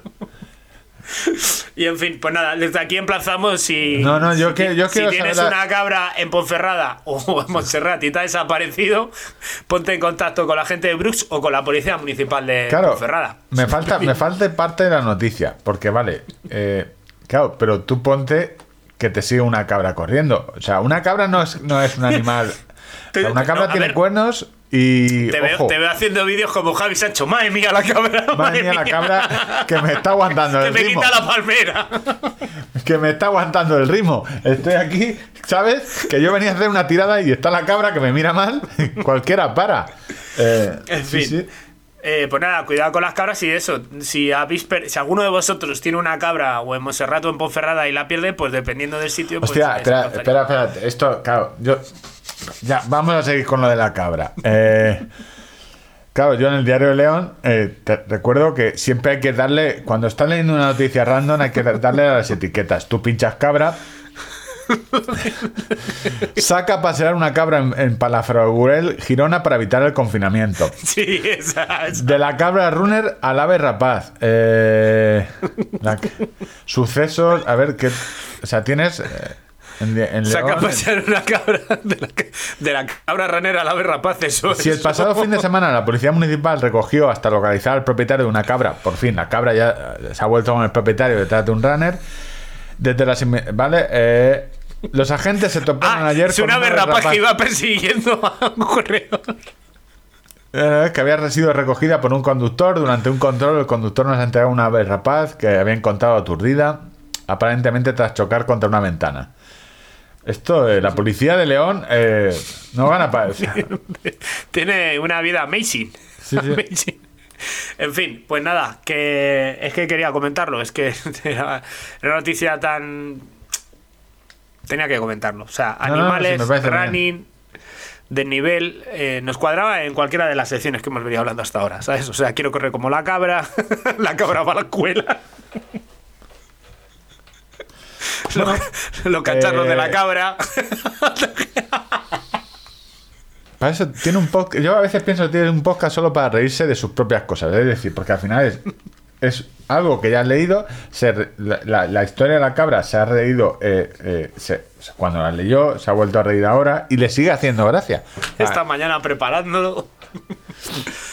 En fin, pues nada. Bueno, eh, venga, un abrazo a todos los eh, a Cabreros. todos los amigos, de- a todos los cabreros de España. Bueno, y después de las cabras, yo creo vamos a seguir con lo de correr sin tener ni idea. Porque, Correr sin tener ni idea. a ver, eh, tenemos dos correr sin tener ni idea. Eh, Ana Sofía Chanza, que es la presidenta, autonombrada presidenta del Club Tirada Larger. eh, y también la persona que intentó hacer publicidad de, de una carrera de su pueblo de Alcácer y te la dio a ti. Y, La, la media, la milla de, de allí. la milla de allí, que se celebra algún día, un día del año. Determinado. Un, día, un fin de semana determinado del año se suele celebrar una carrera en Alcácer. El que quiera más información, que es mire Con su muy web. buena bolsa al corredor. Una, sí, sí, una bolsa de rafia. No buena. sabemos qué lleva, pero. Pero es buena. Es, Nunca pensé que diría esto, pero sí, aquí estoy yo, Ana, Ana Sof, por mis mallas me reconocerás, contando un correr sin tener ni idea en toda regla. Yo soy muy cuadriculada con los entrenamientos, eh, ella dice que, no se vería aquí nunca, pero recordamos que Ana Sofía y Ana Sof en redes sociales y su amiga son las que se dedican después de correr a hacer un saltito en meta. O sea, que un día de estos se van a matar. A probablemente salgan en las noticias y conjunto a la cabra. Ya llegaréis a los 40 ya. Para dar esos brinquitos. Sí, siempre me los programo en Garmin. Y claro, esta semana no fue una excepción. Me programé mi entrenamiento de series, que de normal suelo ir a pistas, con Garmin y nada, llego a pistas, le doy a entrenamiento, a calendario, entrenamiento, al día y me pongo a correr. Todo va bien, calentamiento bien, primera serie. mm, oye, la pista no eran 400 metros, ahora son Para, 430. para, para, para, para, para. Est- está dudando. O sea, no lo tiene muy claro. En vez de decir algo está mal y afirmar rotundamente la pista tiene 400 metros, Bueno, La vale, pista- será el Garmin que se ha ido un poquito. Segunda serie, eh, porque ahora la pista tiene 480 metros. Nada. Tercera serie, mm, la pista ahora mide 320 metros. Porque las pistas se encogen. Depende de la gente que haya corriendo. Eso lo se ha sabe todo el llovido, mundo, se se ha llovido. Se hace mucho calor, pues se expande el poliespán del suelo. ¿A ti no te pasa que cuando haces un kilómetro algunos te parecen más largos que otros? Sí. Es el suelo se va... Me hace gracia inventarte componentes químicos. Siempre me ha hecho gracia el pro- el proleniteno. Eh, El Spandex. El Spandex seguramente metano, ¿sabes? Metropromatraclileteno. ¿Sabes? O sea, que no, sé, no sé el material que lleva las pistas, pero uno de esos tres seguro que es. Buscarlo. Algo está pasando. Acaba el primer bloque, no sé qué hacer, pero continúo. Y le doy al app cada vez porque cada vez me marca uno, hasta que llega un- una serie y a 30 minutos el kilómetro. Es decir, a la pata coge, con los ojos cerrados le haría más rápido. En cambio, a mí se me salía el ligadillo. No lo entendía, la verdad. Yo maldiciendo a Garmin, maldiciendo a Strava, maldiciendo a la pista, maldiciendo incluso a, premarat- a premaratón, lo maldecí. También la culpa de Total, que, que llego, a- Que lo importante, aquí claro, lo importante no es el entrenamiento que estás haciendo, sino Es que... encontrar el culpable. Que el reloj no te marca bien. O sea, pues nada, lo dejas y otro día será. Porque claro, si no está en el reloj, acaba el entrenamiento, se lo digo a todo el mundo, que mi Garmin se ha vuelto loco, y que sí, lo pongo en el grupo de Telegram, todo el mundo me dice que le va bien, hasta que le doy por casualidad mi reloj y veo que había hecho el entrenamiento como si hubiera estado corriendo en la cinta. Con el podómetro. ¿Qué? Eso sí que es un correr sin tener ni idea. La pregunta fue, ¿los satélites de Garmin fu- o funcionan bien? Claro, me- la culpa los los satélites. O sea, había conectado el podómetro, como si estuviera en el gimnasio corriendo en la cinta. Y claro, pues tiene una precisión eso. De todas formas, eh, aprovechando este correr sin tener ni idea, los que, no te- los que tengáis un modelo eh, sin perfil propio de correr en pista, que está en los nuevos de Garmin y en el Coros, que eso ya te regulan la pista eh, perfectamente, Recordar, cor- eh, poneros el reloj siempre en el lado eh, corto de la pista, es decir, si corréis en el sentido... Por la parte de dentro. por la parte de dentro. Siempre en la izquierda, si corréis en el sentido habitual de las pistas de atletismo, en la mano izquierda. Y tenemos a Jairo. Bueno, si no recuerdo mal, Jairo es que nos ha dado grandes, grandes noches en este podcast. recomenda- recordado por comerse una francesiña antes de correr la carrera o porco prieto O por, compri- o por completo. o por... eh, pues bueno, al final pues cada uno tiene sus... Sus Claro. ¿Qué vas a decir tú después de lo de la tienda de campaña? ¿Qué- Y bueno, pues Jairo, pues frontal que ve, frontal que se compra, vamos. Colecciona frontales. Buenas tiradolargers. Antes de empezar quisiera dar las gracias a dos cabrónidos que presentan cierto podcast y que viendo de mis necesidades especiales han tenido a bien meterme en la caja de la experiencia Apple un frontal nuevo. Y ya van seis. Y antes de llegar al correr sin tener ni idea, quiero dejar claro cuál es mi nivel de conocimiento sobre cosas de correr. Y es que todo lo que sé es gracias a este podcast. ¡Joder! Forma. Todo lo. Joder. Es como, dice, no, yo a mi hijo le, le estoy le estoy poniendo narcos para que, para que, pa' Pa' que que se sepa forme como, como persona. ¿Cómo funciona la vida? Sí. Empecé hace unos años a correr. El primer día me puse unos pantalones cortos, una camiseta de deporte y las zapatillas de 12 euros de Decathlon, que creo que no eran las de running. Y cuando empecé a correr un poquito más y me iba a comprar zapatillas, me fijaba en si ponía running o algo parecido. Y pensaba, Hombre, es, si lo es buen pone... criterio. No, no es buen criterio, pone. O sea, básquet. pone alpinismo o pone torero, manoletinas, ¿sabes? serán para correr, así que eran las que me compraba, sin distinguir si eran de asfalto, trail o de postureo.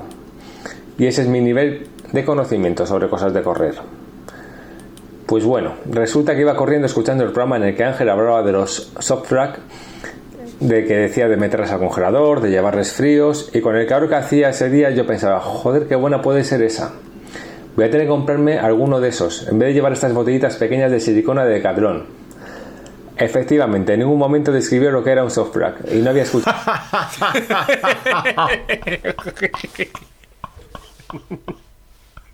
Efectivamente. Claro, Hizo una sección de los soft flash, pero en ningún momento dijo que era un Que soft flash. unos recipientes flexibles. eh, Como un biberón, pero con la parte blanda, no, con la- en que no es rígido, no, no, no. Claro, y, para- y en alguien eh, con los conocimientos que ha demostrado hasta ahora Jairo, Pues, ¿qué podía? Es, o sea, es que claro, si te informas. esa si te- imaginación dando vueltas. no, pues, claro, si te informas en OK Diario, pues hombre, eh, claro, es lo que tenemos. Si te informas en tirada larga, pues es lo que tienes. eh, tu fuente de información. en la vida. Y tampoco lo había leído en la propia botella que lo ponía. Porque sí, lo pone. Y yo siempre lo he llamado botella de silicona. Tenéis una manía de ponerle unos nombres más raros a las cosas. claro. Pues eso, que gente que no tiene ni idea de correr, tampoco tiene ni idea de lo que son las cosas. Vale. Hay, que- eh, hay que entonar el mea culpa. Eh, hoy hemos hablado de una tienda de campaña, pero claro, no hemos definido lo que es una tienda de campaña. Cualquiera sabe, Jairo Claro, que no es que vayas a hacer una campaña militar, Sí, que sí. es como nació el origen de, de este elemento. O sea, es el nombre solo, ¿sabes? Es un elemento que ahora lo utilizan pues senderistas, gente que hace trekking, montañismo, eh, alpinistas, pues es, es un concepto muy amplio, ¿no? En San Francisco lo en los utilizan mucha campings, gente Voy a, es más, voy a decir, si vas a un camping, es muy probable que veas una tienda de campaña, por si alguien tiene curiosidad sobre eh, tan extraño elemento, ¿no? Y si te vas a San Francisco eh, y te sales un poco de las calles, verás eh, verás un montón de tiendas de campaña donde no están acampando. Simplemente Y en Denver también. Sí, Detroit, sí, en eh. Detroit. En Detroit también hay mucha gente. en tienda de campaña. Joder, ¿cómo está? eh? Capitalismo. Eh, yo no traigo, no traigo. Este programa se va a quedar bastante corto porque eh, se nos ha roto un correo sin tener idea que teníamos anónimo. Se, se- se ha rompido. eh, y de cacharros Los caxeros de premaratón. Solo tengo una frase, que es la deficiencia de piruvato te puede matar súbitamente. Hostia. Bueno, pero es que ahí hay todo un trabajo. de- ¿Me la puedes repetir, por favor? Que La deficiencia de como, piru- como le preguntas al colegio, ¿me, me puedes repetir la pregunta? La que en realidad no tienes de ni puta idea, dices, a ver si leyéndomelo otra vez me entero. La deficiencia de piruvato te puede matar súbitamente. Ese es el resumen. Alguien eh, nos lo puso en Telegram. eh, tenemos un oyente, no recuerdo el nombre, es. ah, no lo recuerdo, pero. eh, ¿Laura? creo- no sé si es Laura. Es que tenemos varias biólogas bioquímicas, investigadoras. Susana. Susana, sí, sí fue Susana y, y aparte de, de ponernos. Que ahí En se ve un aprietos, con- en aprietos se ve de ponernos, de, de Eh. poner nuestras carencias.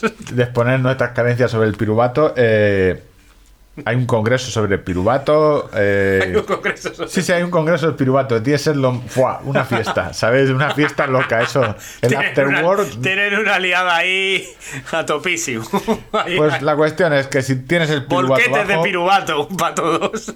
si tienes deficiencia de piruvato, te puedes amochar. Eh, Ana María de la Justicia, yo he mirado y no tiene. eh, No tiene piruvato. no tiene piruvato en ningún, ni en, en cápsulas, ni en, ni en formato sólido ni en polvo, ¿no? ni en polvos. No, yo creo, Jairo, ve al decalón y pregunta. Pide, pide piruvato y nos cuenta. Y nos cuentas. Hostia, en plan, eh, lo- los ¿Tenéis retos. piruvato? Los retos estos en inglés, ¿cómo se dicen? Eh, bueno, lo- los retos estos que hacen los youtubers en plan absurdo. de- de- oye, os retamos desde aquí a que vayáis a un decathlon y preguntéis si No, tienen no. piruvato. Y no, lo contáis. yo con nuestros oyentes sería bastante cauteloso. Ya, cuando has contado lo de la cabra, ya la cabra y el running, eh, es que hay mucha gente que, que no, que no, que no, que se toma las cosas que decimos al pie de la letra y Sería lo veo. He salido Es que, claro, José Luis eh, Runner ha salido a entrenar con una cabra porque ha oído en un podcast que así es como hay que entrenar, sobre todo para trail. Porque, claro, el método cabra. O sea, si, si, va la- si pasas por donde pasa la cabra, es que vas en el buen camino. Sí. Eso es así. Yo tenía una duda del consultorio. Si me dejas que te la plantee, por favor. Sí, sí, vamos a poner primero la. la El la consultorio cabecera. tele. Tu pregunta nosotros respondemos. Os recordamos que tenemos un hashtag en Twitter donde podéis poner almohadilla consultorio TL y a partir de ahí responderemos a vuestras consultas, dudas existenciales, etcétera, etcétera, etcétera. En- el otro día corriendo, em, no sé si te he contado que, que corrí 27 kilómetros. Primera noticia, eh, yo creía que tú no corrías. eh, El- no, empecé con el tenis, pero ahora me he pasado ya al running. Em, hay que tener mucha fuerza mental para el tenis. Yo. eh, no me has preguntado, la última clase fatal, ¿eh?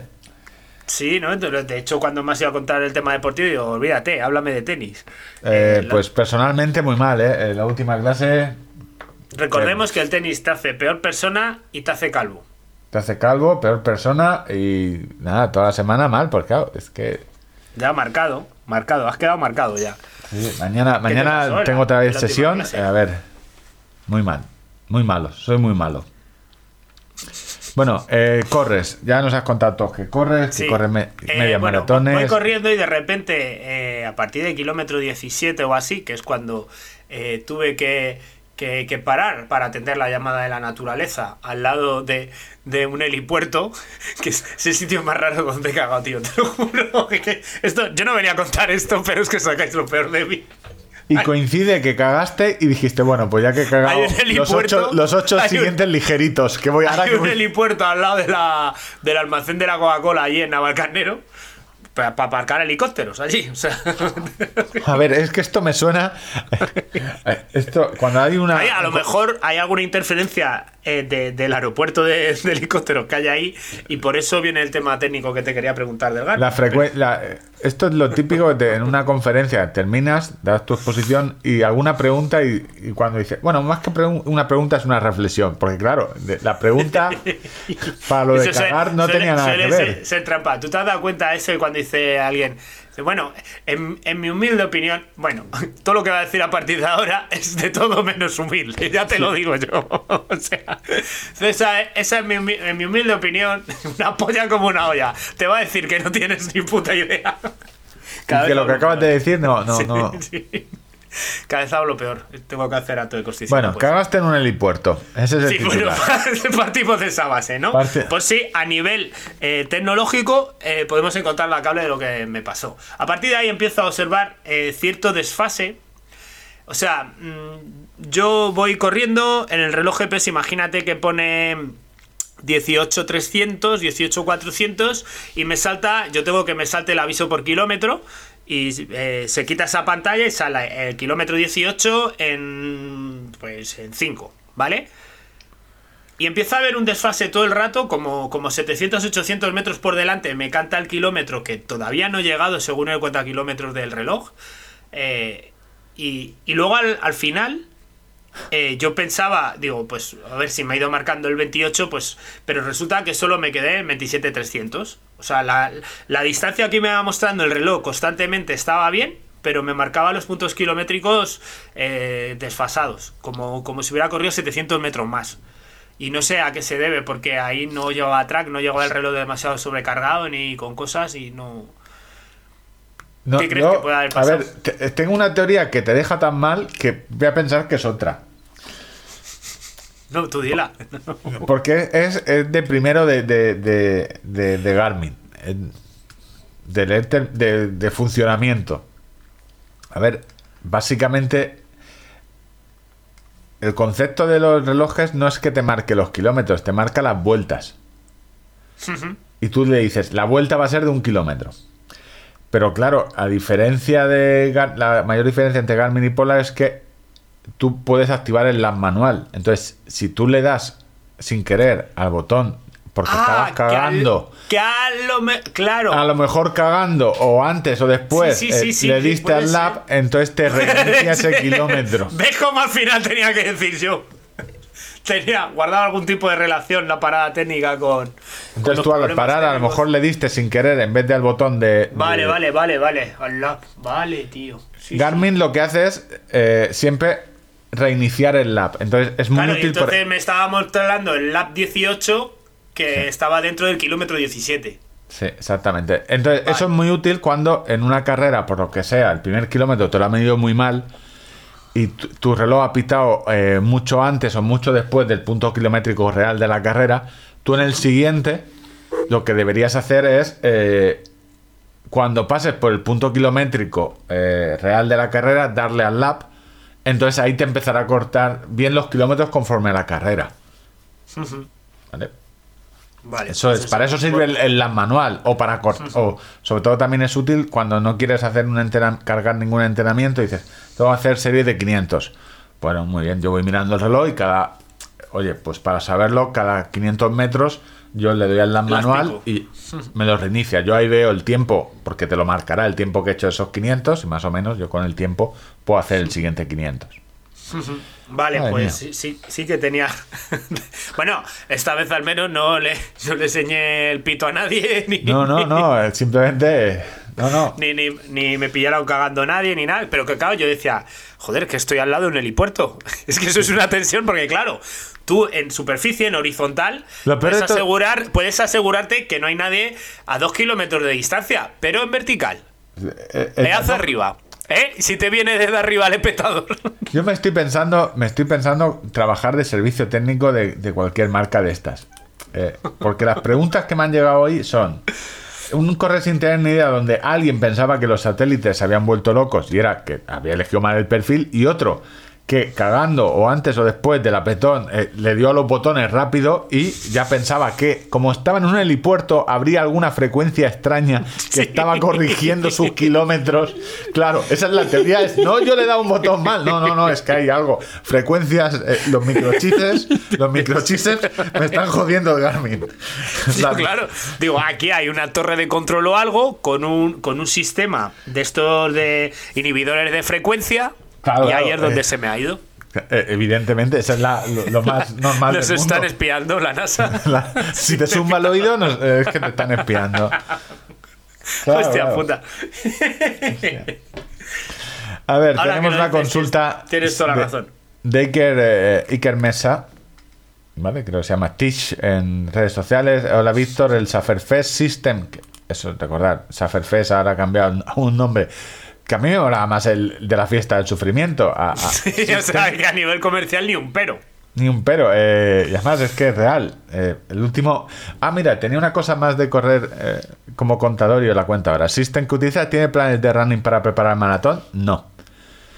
Espiro- espero disculpa pública por decir algo malo del agua de la ría de Bilbao. La mejor agua del sistema solar. Sí, está la ría de Bilbao y ha mejorado mucho porque Ha mejorado mucho, sí. Eso la ría, o sea, dentro de que sigue siendo una ría, eh, no es un río. eh, hostia, es el gran cambio de Bilbao que hicieron, el Guggenheim. Igual que por, Ah, por que también mucho te digo, habría que verlo antes. Hostia, O sea, Bilbao si ahora antes está guay. No era una ciudad muy turística. Los pinchos Hostia, estaban, pe- pero Yo no. le, le leí una crónica de, de Luis Arribas donde se refería a la maratón de, de- de Bilbao que corrió en aquel año, que era una carrera que les llevaba por todos los muelles, por una zona industrial, y que ellos iban a correr disfrazados después de haberte estado soplando de pinchos y de y de, y de vino durante toda la, la mañana y durante todo el día, que fueron a correr, pues digamos, un poquito regulinchis y, y planteaba un, re- un panorama desolador. No, no, igual que, igual que Valencia. Valencia, eh, a ver, eh, ha mejorado mucho. Por muy mal que me caiga Calatrava, eh, cada vez que pasas por ahí dices, hostia, es que la gente viene, mucha gente a ver solo a- todo este tinglado y luego ve Valencia que es muy bonita, pero Valencia, eh, ojo, hace cuando yo cuando yo llegué no era tan bonita, ¿eh? Ni en el río se podía correr sin que te... Había una parte del río donde se acababa. Ay, por ahí, si no quieres que te atraquen, no sigas corriendo. Entonces, eh, no. Tiene planes para ciclismo, planes para triatlón, algún plan de pretemporada, pero no tiene planes específicos de, de- para correr. De todas para correr maratones. Eh, Street, el, el potenciómetro, está, ha puesto planes. eh, estarán pensados en potencia, pero se pueden traducir fácilmente a frecuencia cardíaca o a ritmos, porque al final es, si corres en plano es la misma métrica prácticamente. El Garmin tiene, eh, Polar tiene, es decir, hay muchos planes teóricos para, para entrenar. Sufferfest no, tiene el plan de medio Ironman que yo estoy haciendo, el de Ironman, y estoy a tope y me ha gustado una cosa mucha y por eh, mucho de lo que estoy haciendo y por lo que creo que es el año que viene, si no contrato un entrenador, que no creo, porque paso. O sea, no. Un entrenador de Ironman o de medio Ironman, en tu caso, claro. En mi caso, si, si ser un entrenador, a Luismi, lo contrataré, contrataré a Luismi el que me diga lo que él hace y yo haré eh, la mitad. Me moló porque tenían un entrenamiento que era bastante complejo. Aquí está, Half Distance Triathlon eh, Cover. Era una, una prueba durilla de, eh, para rodillo de tres bloques y directamente te decían, eran tres bloques muy cerca de tu el FTP, de tu límite en el que pasas de aeróbico a anaeróbico, es decir, el que puedes mantener una hora, pero si te pasas no. Y eran tres bloques muy cerca y además largos de unos 20 minutos, 25 cada bloque, y directamente te decía el programa. Probablemente no lo acabes. De hecho, casi nadie que empieza por primera vez, que hace este entrenamiento por primera vez, no lo acabe, así que no te presiones. Puedes acortar los bloques, es decir, hacer... Hostia, el 20 disclaimer ya es brutal. Dice, esto No, porque es... tiene muy mala un- pinta. Tiene mala... Entonces, me mola por eso porque, oye, eh, y los entrenamientos a veces te lo tienen que decir así, oye, probablemente no puedas hacer todas las series, intenta hacer las 7, 8 primeras bien y mejor acabar la octava muy bien que acabarla, hacer 12 y hacer las dos últimas mal. Ese es mi... A mí me gustan esas cosas, pues. Que no pasa nada si no terminas un entrenamiento, o sea... O sea, tú en, en realidad eh, lo que buscas es alguien que sea que, te- que sea un plan de entrenamiento condescendiente. Pues ha- ha- haz esto. Bueno, si, si quieres. Si puedes, si puedes. Si Probablemente puedes. no puedas. Eh, un no- plan de que no entrenamiento. pasa nada. Ven que, ven que te doy un abrazo. O no, un plan, un plan de entrenamiento realista. De, oye, esto, la mayoría de gente que intenta esto por primera vez eh, no puede hacerlo. Fallece. Pues entonces. eh, No, está bien. No, A mí no me- Hay, yo- yo- hay a ver, una- yo quiero- hay quiero un que sean grande. O sea, un plan de entrenamiento para vagos, para gente floja. ¿Tú llámalo flojo o realista? Eh, Bueno, sí, a- o adaptado a. Cuando dicen lo de plan de entrenamiento adaptado, eso es mentira. Lo- a ver, tú te estás queremos- entrenando para una maratón. Yo me estoy entrenando para un medio Ironman. Cada uno que decida qué es más fuerte. Eh, Lo tuyo, lo tuyo, lo tuyo, seguro. Esto, mi- Seguro. o sea, puesto encima una cosa de otra, ¿qué plan es más duro? Pues eh, Me gustan cosas que yo no vaya a hacer nunca un medio Ironman. Pero eso ya es como correr con una cabra. Uf. O con, o con un perro dron. Y ya está, no Te tenía mucho más. Imagínate que le ponen el GPS al, Pedro, al perro ese dron que, que- El perro robot, ¿te acuerdas? Es que se- Yo no, eh, las agencias de publicidad, yo, tú ponte que luego la cabra se mata, ¿sabes? Sí, luego, bueno, luego a nivel medioambiental también andar un poco así, crossover, atravesando todo a lo bruto. No, no quería comentarlo porque Bruce me cae muy bien, pero vamos, la a mí idea también, me cae muy bien, me cae muy bien. no tiene pie ver, cabeza. Yo entiendo que ellos sabrán lo que han hecho. Yo no, no sé la ruta. Habría que ver, oye, yo, sincera curiosidad. Claro, sí, que, la cabra que se habrá pase pensado. en el track, que se pase en el track. Digo, la cabra se habrá pensado, no, no, por aquí no paso, que esto no es camino, que están, los, están las plantas, eh, voy a ir por el. ¿Sabes? Las cabras normalmente suelen pensar eso. Voy, voy a ir por el GR. Sí, voy a ir por el- que además está marcado, sello, la- esto rojo, blanco, va marcando. Gran recorrido. en fin, pues. eh, Bueno, programa número 8, ¿qué hacemos? ¿Seguimos con las espadas? ¿Seguimos con el running? ¿Hacemos el cambio? eh, ¿Hacemos un programa de cada, cada programa distinto? ¿Un día de yo haría espadas? una transición. O sea, un primer programa, el siguiente que fuera mitad y mitad. ¿Mitad espadas, mitad cabras? Sí, Claro, porque- sí, porque o- running co- tampoco podemos decir. ¿Y luego ya solo cabras? o- y luego ya, hombre, tiras. Hostia, yo pod- no me mola.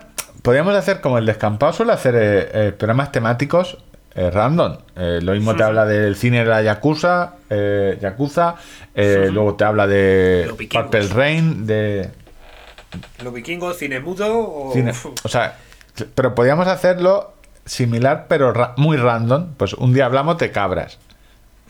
El otro día de la profesión de En afilador. plan como si fuéramos expertos totales. Claro, la profesión de afilador. Eh, el otro día, pues, no sé, asfaltado de carreteras. Te- temas variados, Te he pero contado muy, muy- que, que una vez, eh, durante una época con los colegas en el barrio, eh, todos estos teníamos 16, 17 años. eh, El barrio, hablamos Móstoles, que es de- Móstoles, sí, nos, no- nos inventamos una empresa ficticia de construcción.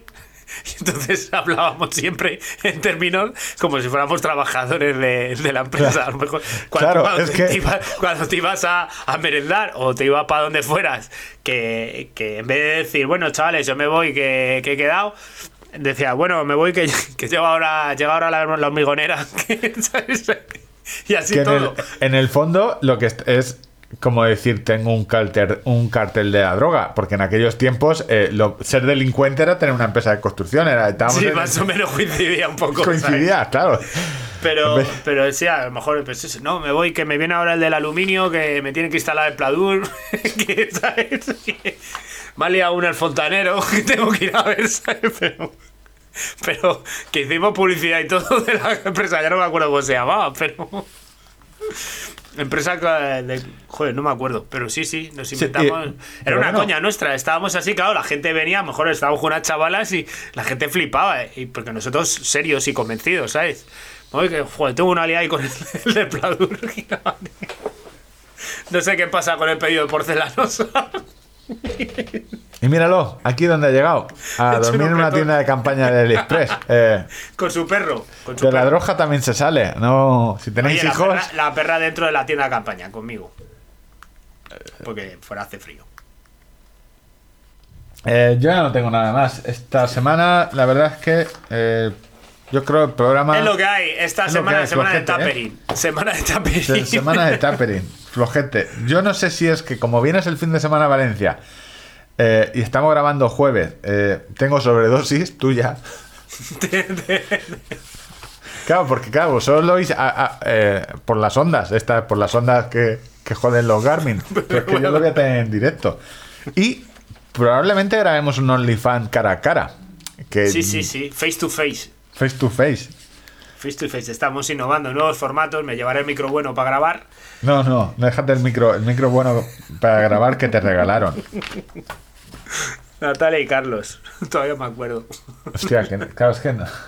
Claro, cuando eh, los de, las de Estirando el Chicle dijeron, hostia, es que eh, hemos empezaron, ellas empezaron en el patio, en el jardín de su casa, compraron micros de 15 euros y digo, mira, igual que nosotros, pero nosotros nos hemos quedado ahí, en los micros de 15 euros. Tres años después, ellas están financiadas por Podium Podcast, eh, grabando en, en la SER. eh, Me niego a que no se reseñe y se, se reconozca el salto tecnológico que ha dado este. Ni un ruidito de bolígrafo. Es que nada más veis lo malo. Ni un ruidito de bolígrafo. Y hostia, y, a, ni- y a nivel técnico lo- los primeros programas, madre mía. Era un puto milagro. Sin fibra, eh, grabando con los auriculares del, del iPhone. grabando, claro, y sin fibra, que el problema no era que eh, había ruiditos, mogollón, porque estaba grabando con un iPhone que ya no utilizaba el teléfono, pero el, el- el problema más grave es que yo hablaba y a él le llegaba con segundo y medio de retraso, que, que luego te das cuenta que tampoco, porque como tampoco me haces caso, tampoco importa mucho, pues tú vas a la tuya, tuya. Tú tienes Luego, tu guion. eh, el, el ordenador que aportó cerrajerías rojas. 6097795. Un ordenador robado. Por cierto, sí, Cerrajería Roja ya no, no haces publicidad de ellos casi. Estás. Sí, sí, no, es que he perdido la pegatina que tengo puesta en el teclado y ahora tengo que mirar un imán y no lo veo, se me olvida. Pero vamos, que sí. Cerrajerías rojas, eh, que un imán del que muchos de vosotros tenéis uno en la nevera. Y, y lo sabéis. Yo tengo, tengo, los tengo delante aquí. Tengo la- algunas pegatinas que me quedé. Tengo varias.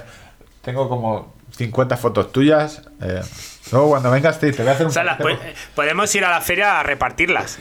Yo estaba por pintarle. Sí. ¿Quieres que pongamos un stand en la feria del corredor? Yo eso lo soluciono rápido, ¿eh? No, no, no, yo tengo Hago dos mesa- llamadas y... No, yo, no, pero no hace falta hacerlo. O sea, yo no pensaba hacer. A ver, no soy gilipollas. No pensaba hacerlo dentro. Yo pensaba hacerlo en la fe- allí. A la puerta. No me- en la, puerta, ¿quién me va a decir algo? Con una mesita como los trileros. Una meseta con Vendi- unas pegas. Vendiendo fotos mías en Mañador por dos euros. 5 euros firmada. Joder, eh, ojo. Lo veo, no, no es mal plan, no es mal plan. ¿Dónde es la feria del corredor, por cierto? ¿En la media maratón? Pues me tienes que hacer tú de guía. Aven- Sí, la llevas Avenida clara, eh. Taron Hers, Taron Hers. Eh, Avenida Tarongers. Avenida los Naranjos para los que no tengáis idiomas. Eh, también eh, el, el equipo Taronja. ¿Eso queda cerca de tu casa? Eh, está en el poli, en el Politécnico. Lo que no sé es exactamente dónde qué han utilizado eh, Media Maratón Valencia para zona de corredor, eh, gestiona tu inscripción, reglamento, presentación. A ver, medio maratón, infoturística, eh, servicio de atención al corredor, supongo, ¿no? Feria del Corredor. Guía del En, e- en evento, Feria del Corredor. Feria del Corredor. Meta, Universidad Politécnica, vale, la carpa, rotonda. No sé exactamente dónde está. Me vas a tener que llevar de la manita, ¿eh? Mira, Mm, no. Ángel, bonito, es por aquí. Vale. Este año, con el cambio de recorrido, estará ubicada en el gran espacio al aire libre de la avenida de Taronger, número 2, junto a la rotonda del Mirador. Ah, vale. Vas a poder ver eh, una de las mierdas más importantes de Valencia. De la arquitectura. De Valencia, Del- sin duda, Del pelotazo. de la arquitectura del Es pelotazo. una de las mierdas que nadie ha llegado a entender por qué se hizo. Que es eh, un mirador altísimo en medio de una rotonda con un ascensor que dices tú, ¿para ver qué? Exactamente. Sí, sí, ahí es. Si pones rotonda al mirador, ya lo siguiente que te, que te sugiere es Valencia. Sí, sí. 24 millones de euros. Sí, sí, es. Dices tú, pero pa. Porque si me dices, no, no, es que. Un mirador inútil. Es una de las mayores mierdas que se ha visto en Valencia. eh, que- Y mira que. y mira que, oye, eh, de Torre de del Mirador sin uso a Rocódromo. Hostia, ¿cómo hemos 2009? pasado a Rocódromo? Sí. eh, 2009, 300 metros de una plataforma con tres puentes y dos rotondas soportan el paso del tiempo en estado de degradación permanente.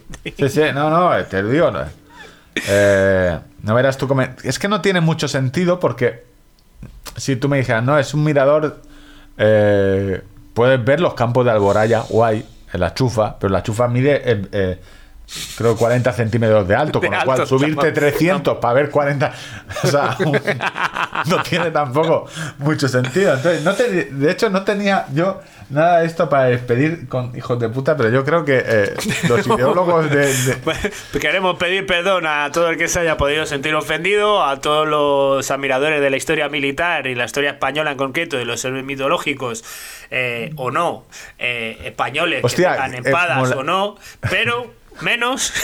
¿Tú te imaginas que ahora el mayor problema que tenga este podcast son los aficionados de las espadas? Habéis faltado el respeto al mundo de la espada, sois unos El, responsables. mon- el monográfico del afilado eh, no lo habéis tomado en serio. Hacer chistes sobre un podcast de espadas, hay 200 podcasts de espadas. eh, Ay, madre, pues nada, oye, que nos vemos este fin de semana. ¿Está nervioso? no, no mucho. eh, mañana tengo lo del tenis, que es lo que me preocupa. Lo otro, eh, ¿Tiene, ¿Tiene cerveza en casa? eh, sí, no tengo, tengo y no bebo, no bebo yo. eh, un Five Guys seguramente caerá, ¿no? El domingo, para que lo pruebes. ¿Un qué? Five Guys, hamburguesas, que no las Ah. has probado, que están buenas. Uh, bien, vale, más convencido. Qué cabrón. Te podría hacer arroz al horno. Hice el fin de semana pasado y me salió decentemente. Pero, eh, sea, quedarme en casa Bueno, cocinando. habrá, habrá que hacer comida de empresa, ¿no? habrá que pasar. Sí, la visa. Los habrá gastos, que hacer el ticket. La- el ticket de empresa, sí, sí. Bueno, eso yo me lo puedo. Técnicamente se podría argumentar que es una reunión. Es una reunión empresarial, ese gasto. ¿Sabes?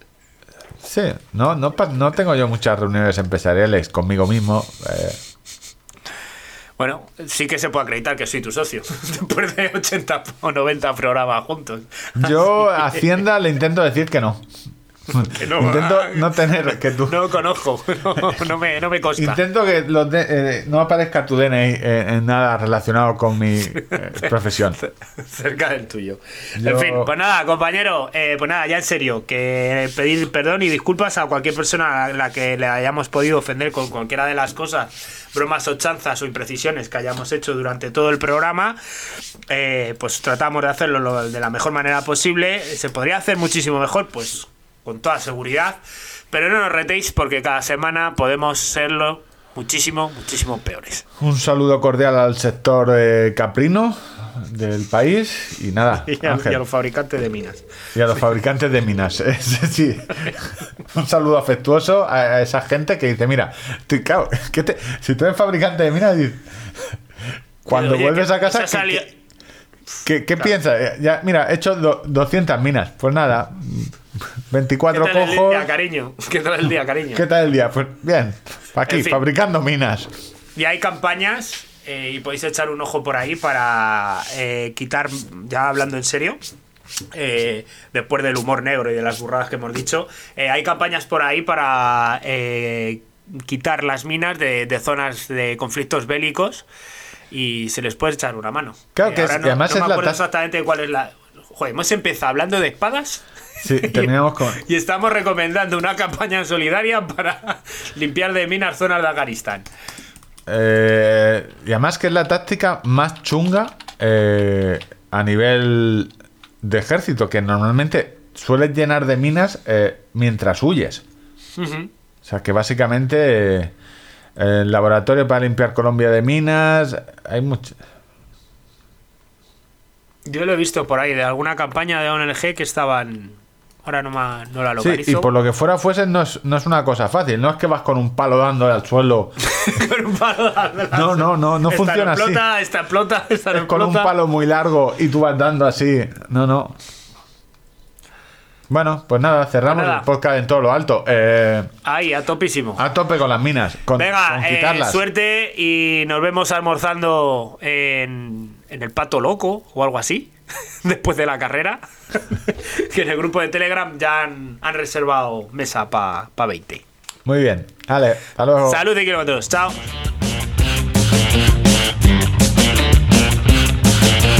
I'm wide awake, but you're a nightmare. I can't escape, I'm seeing you everywhere. Words that you say poison the air.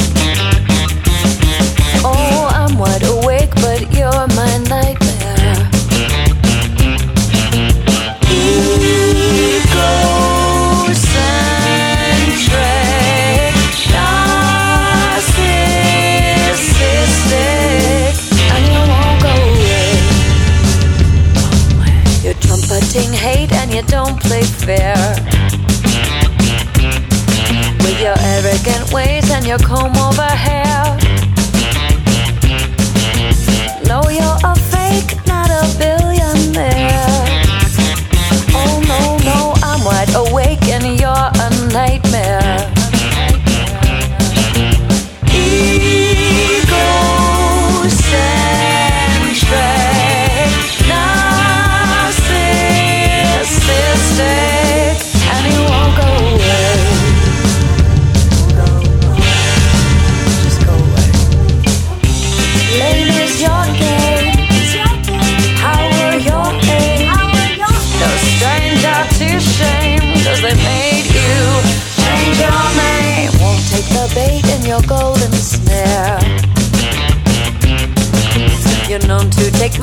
the lion's share.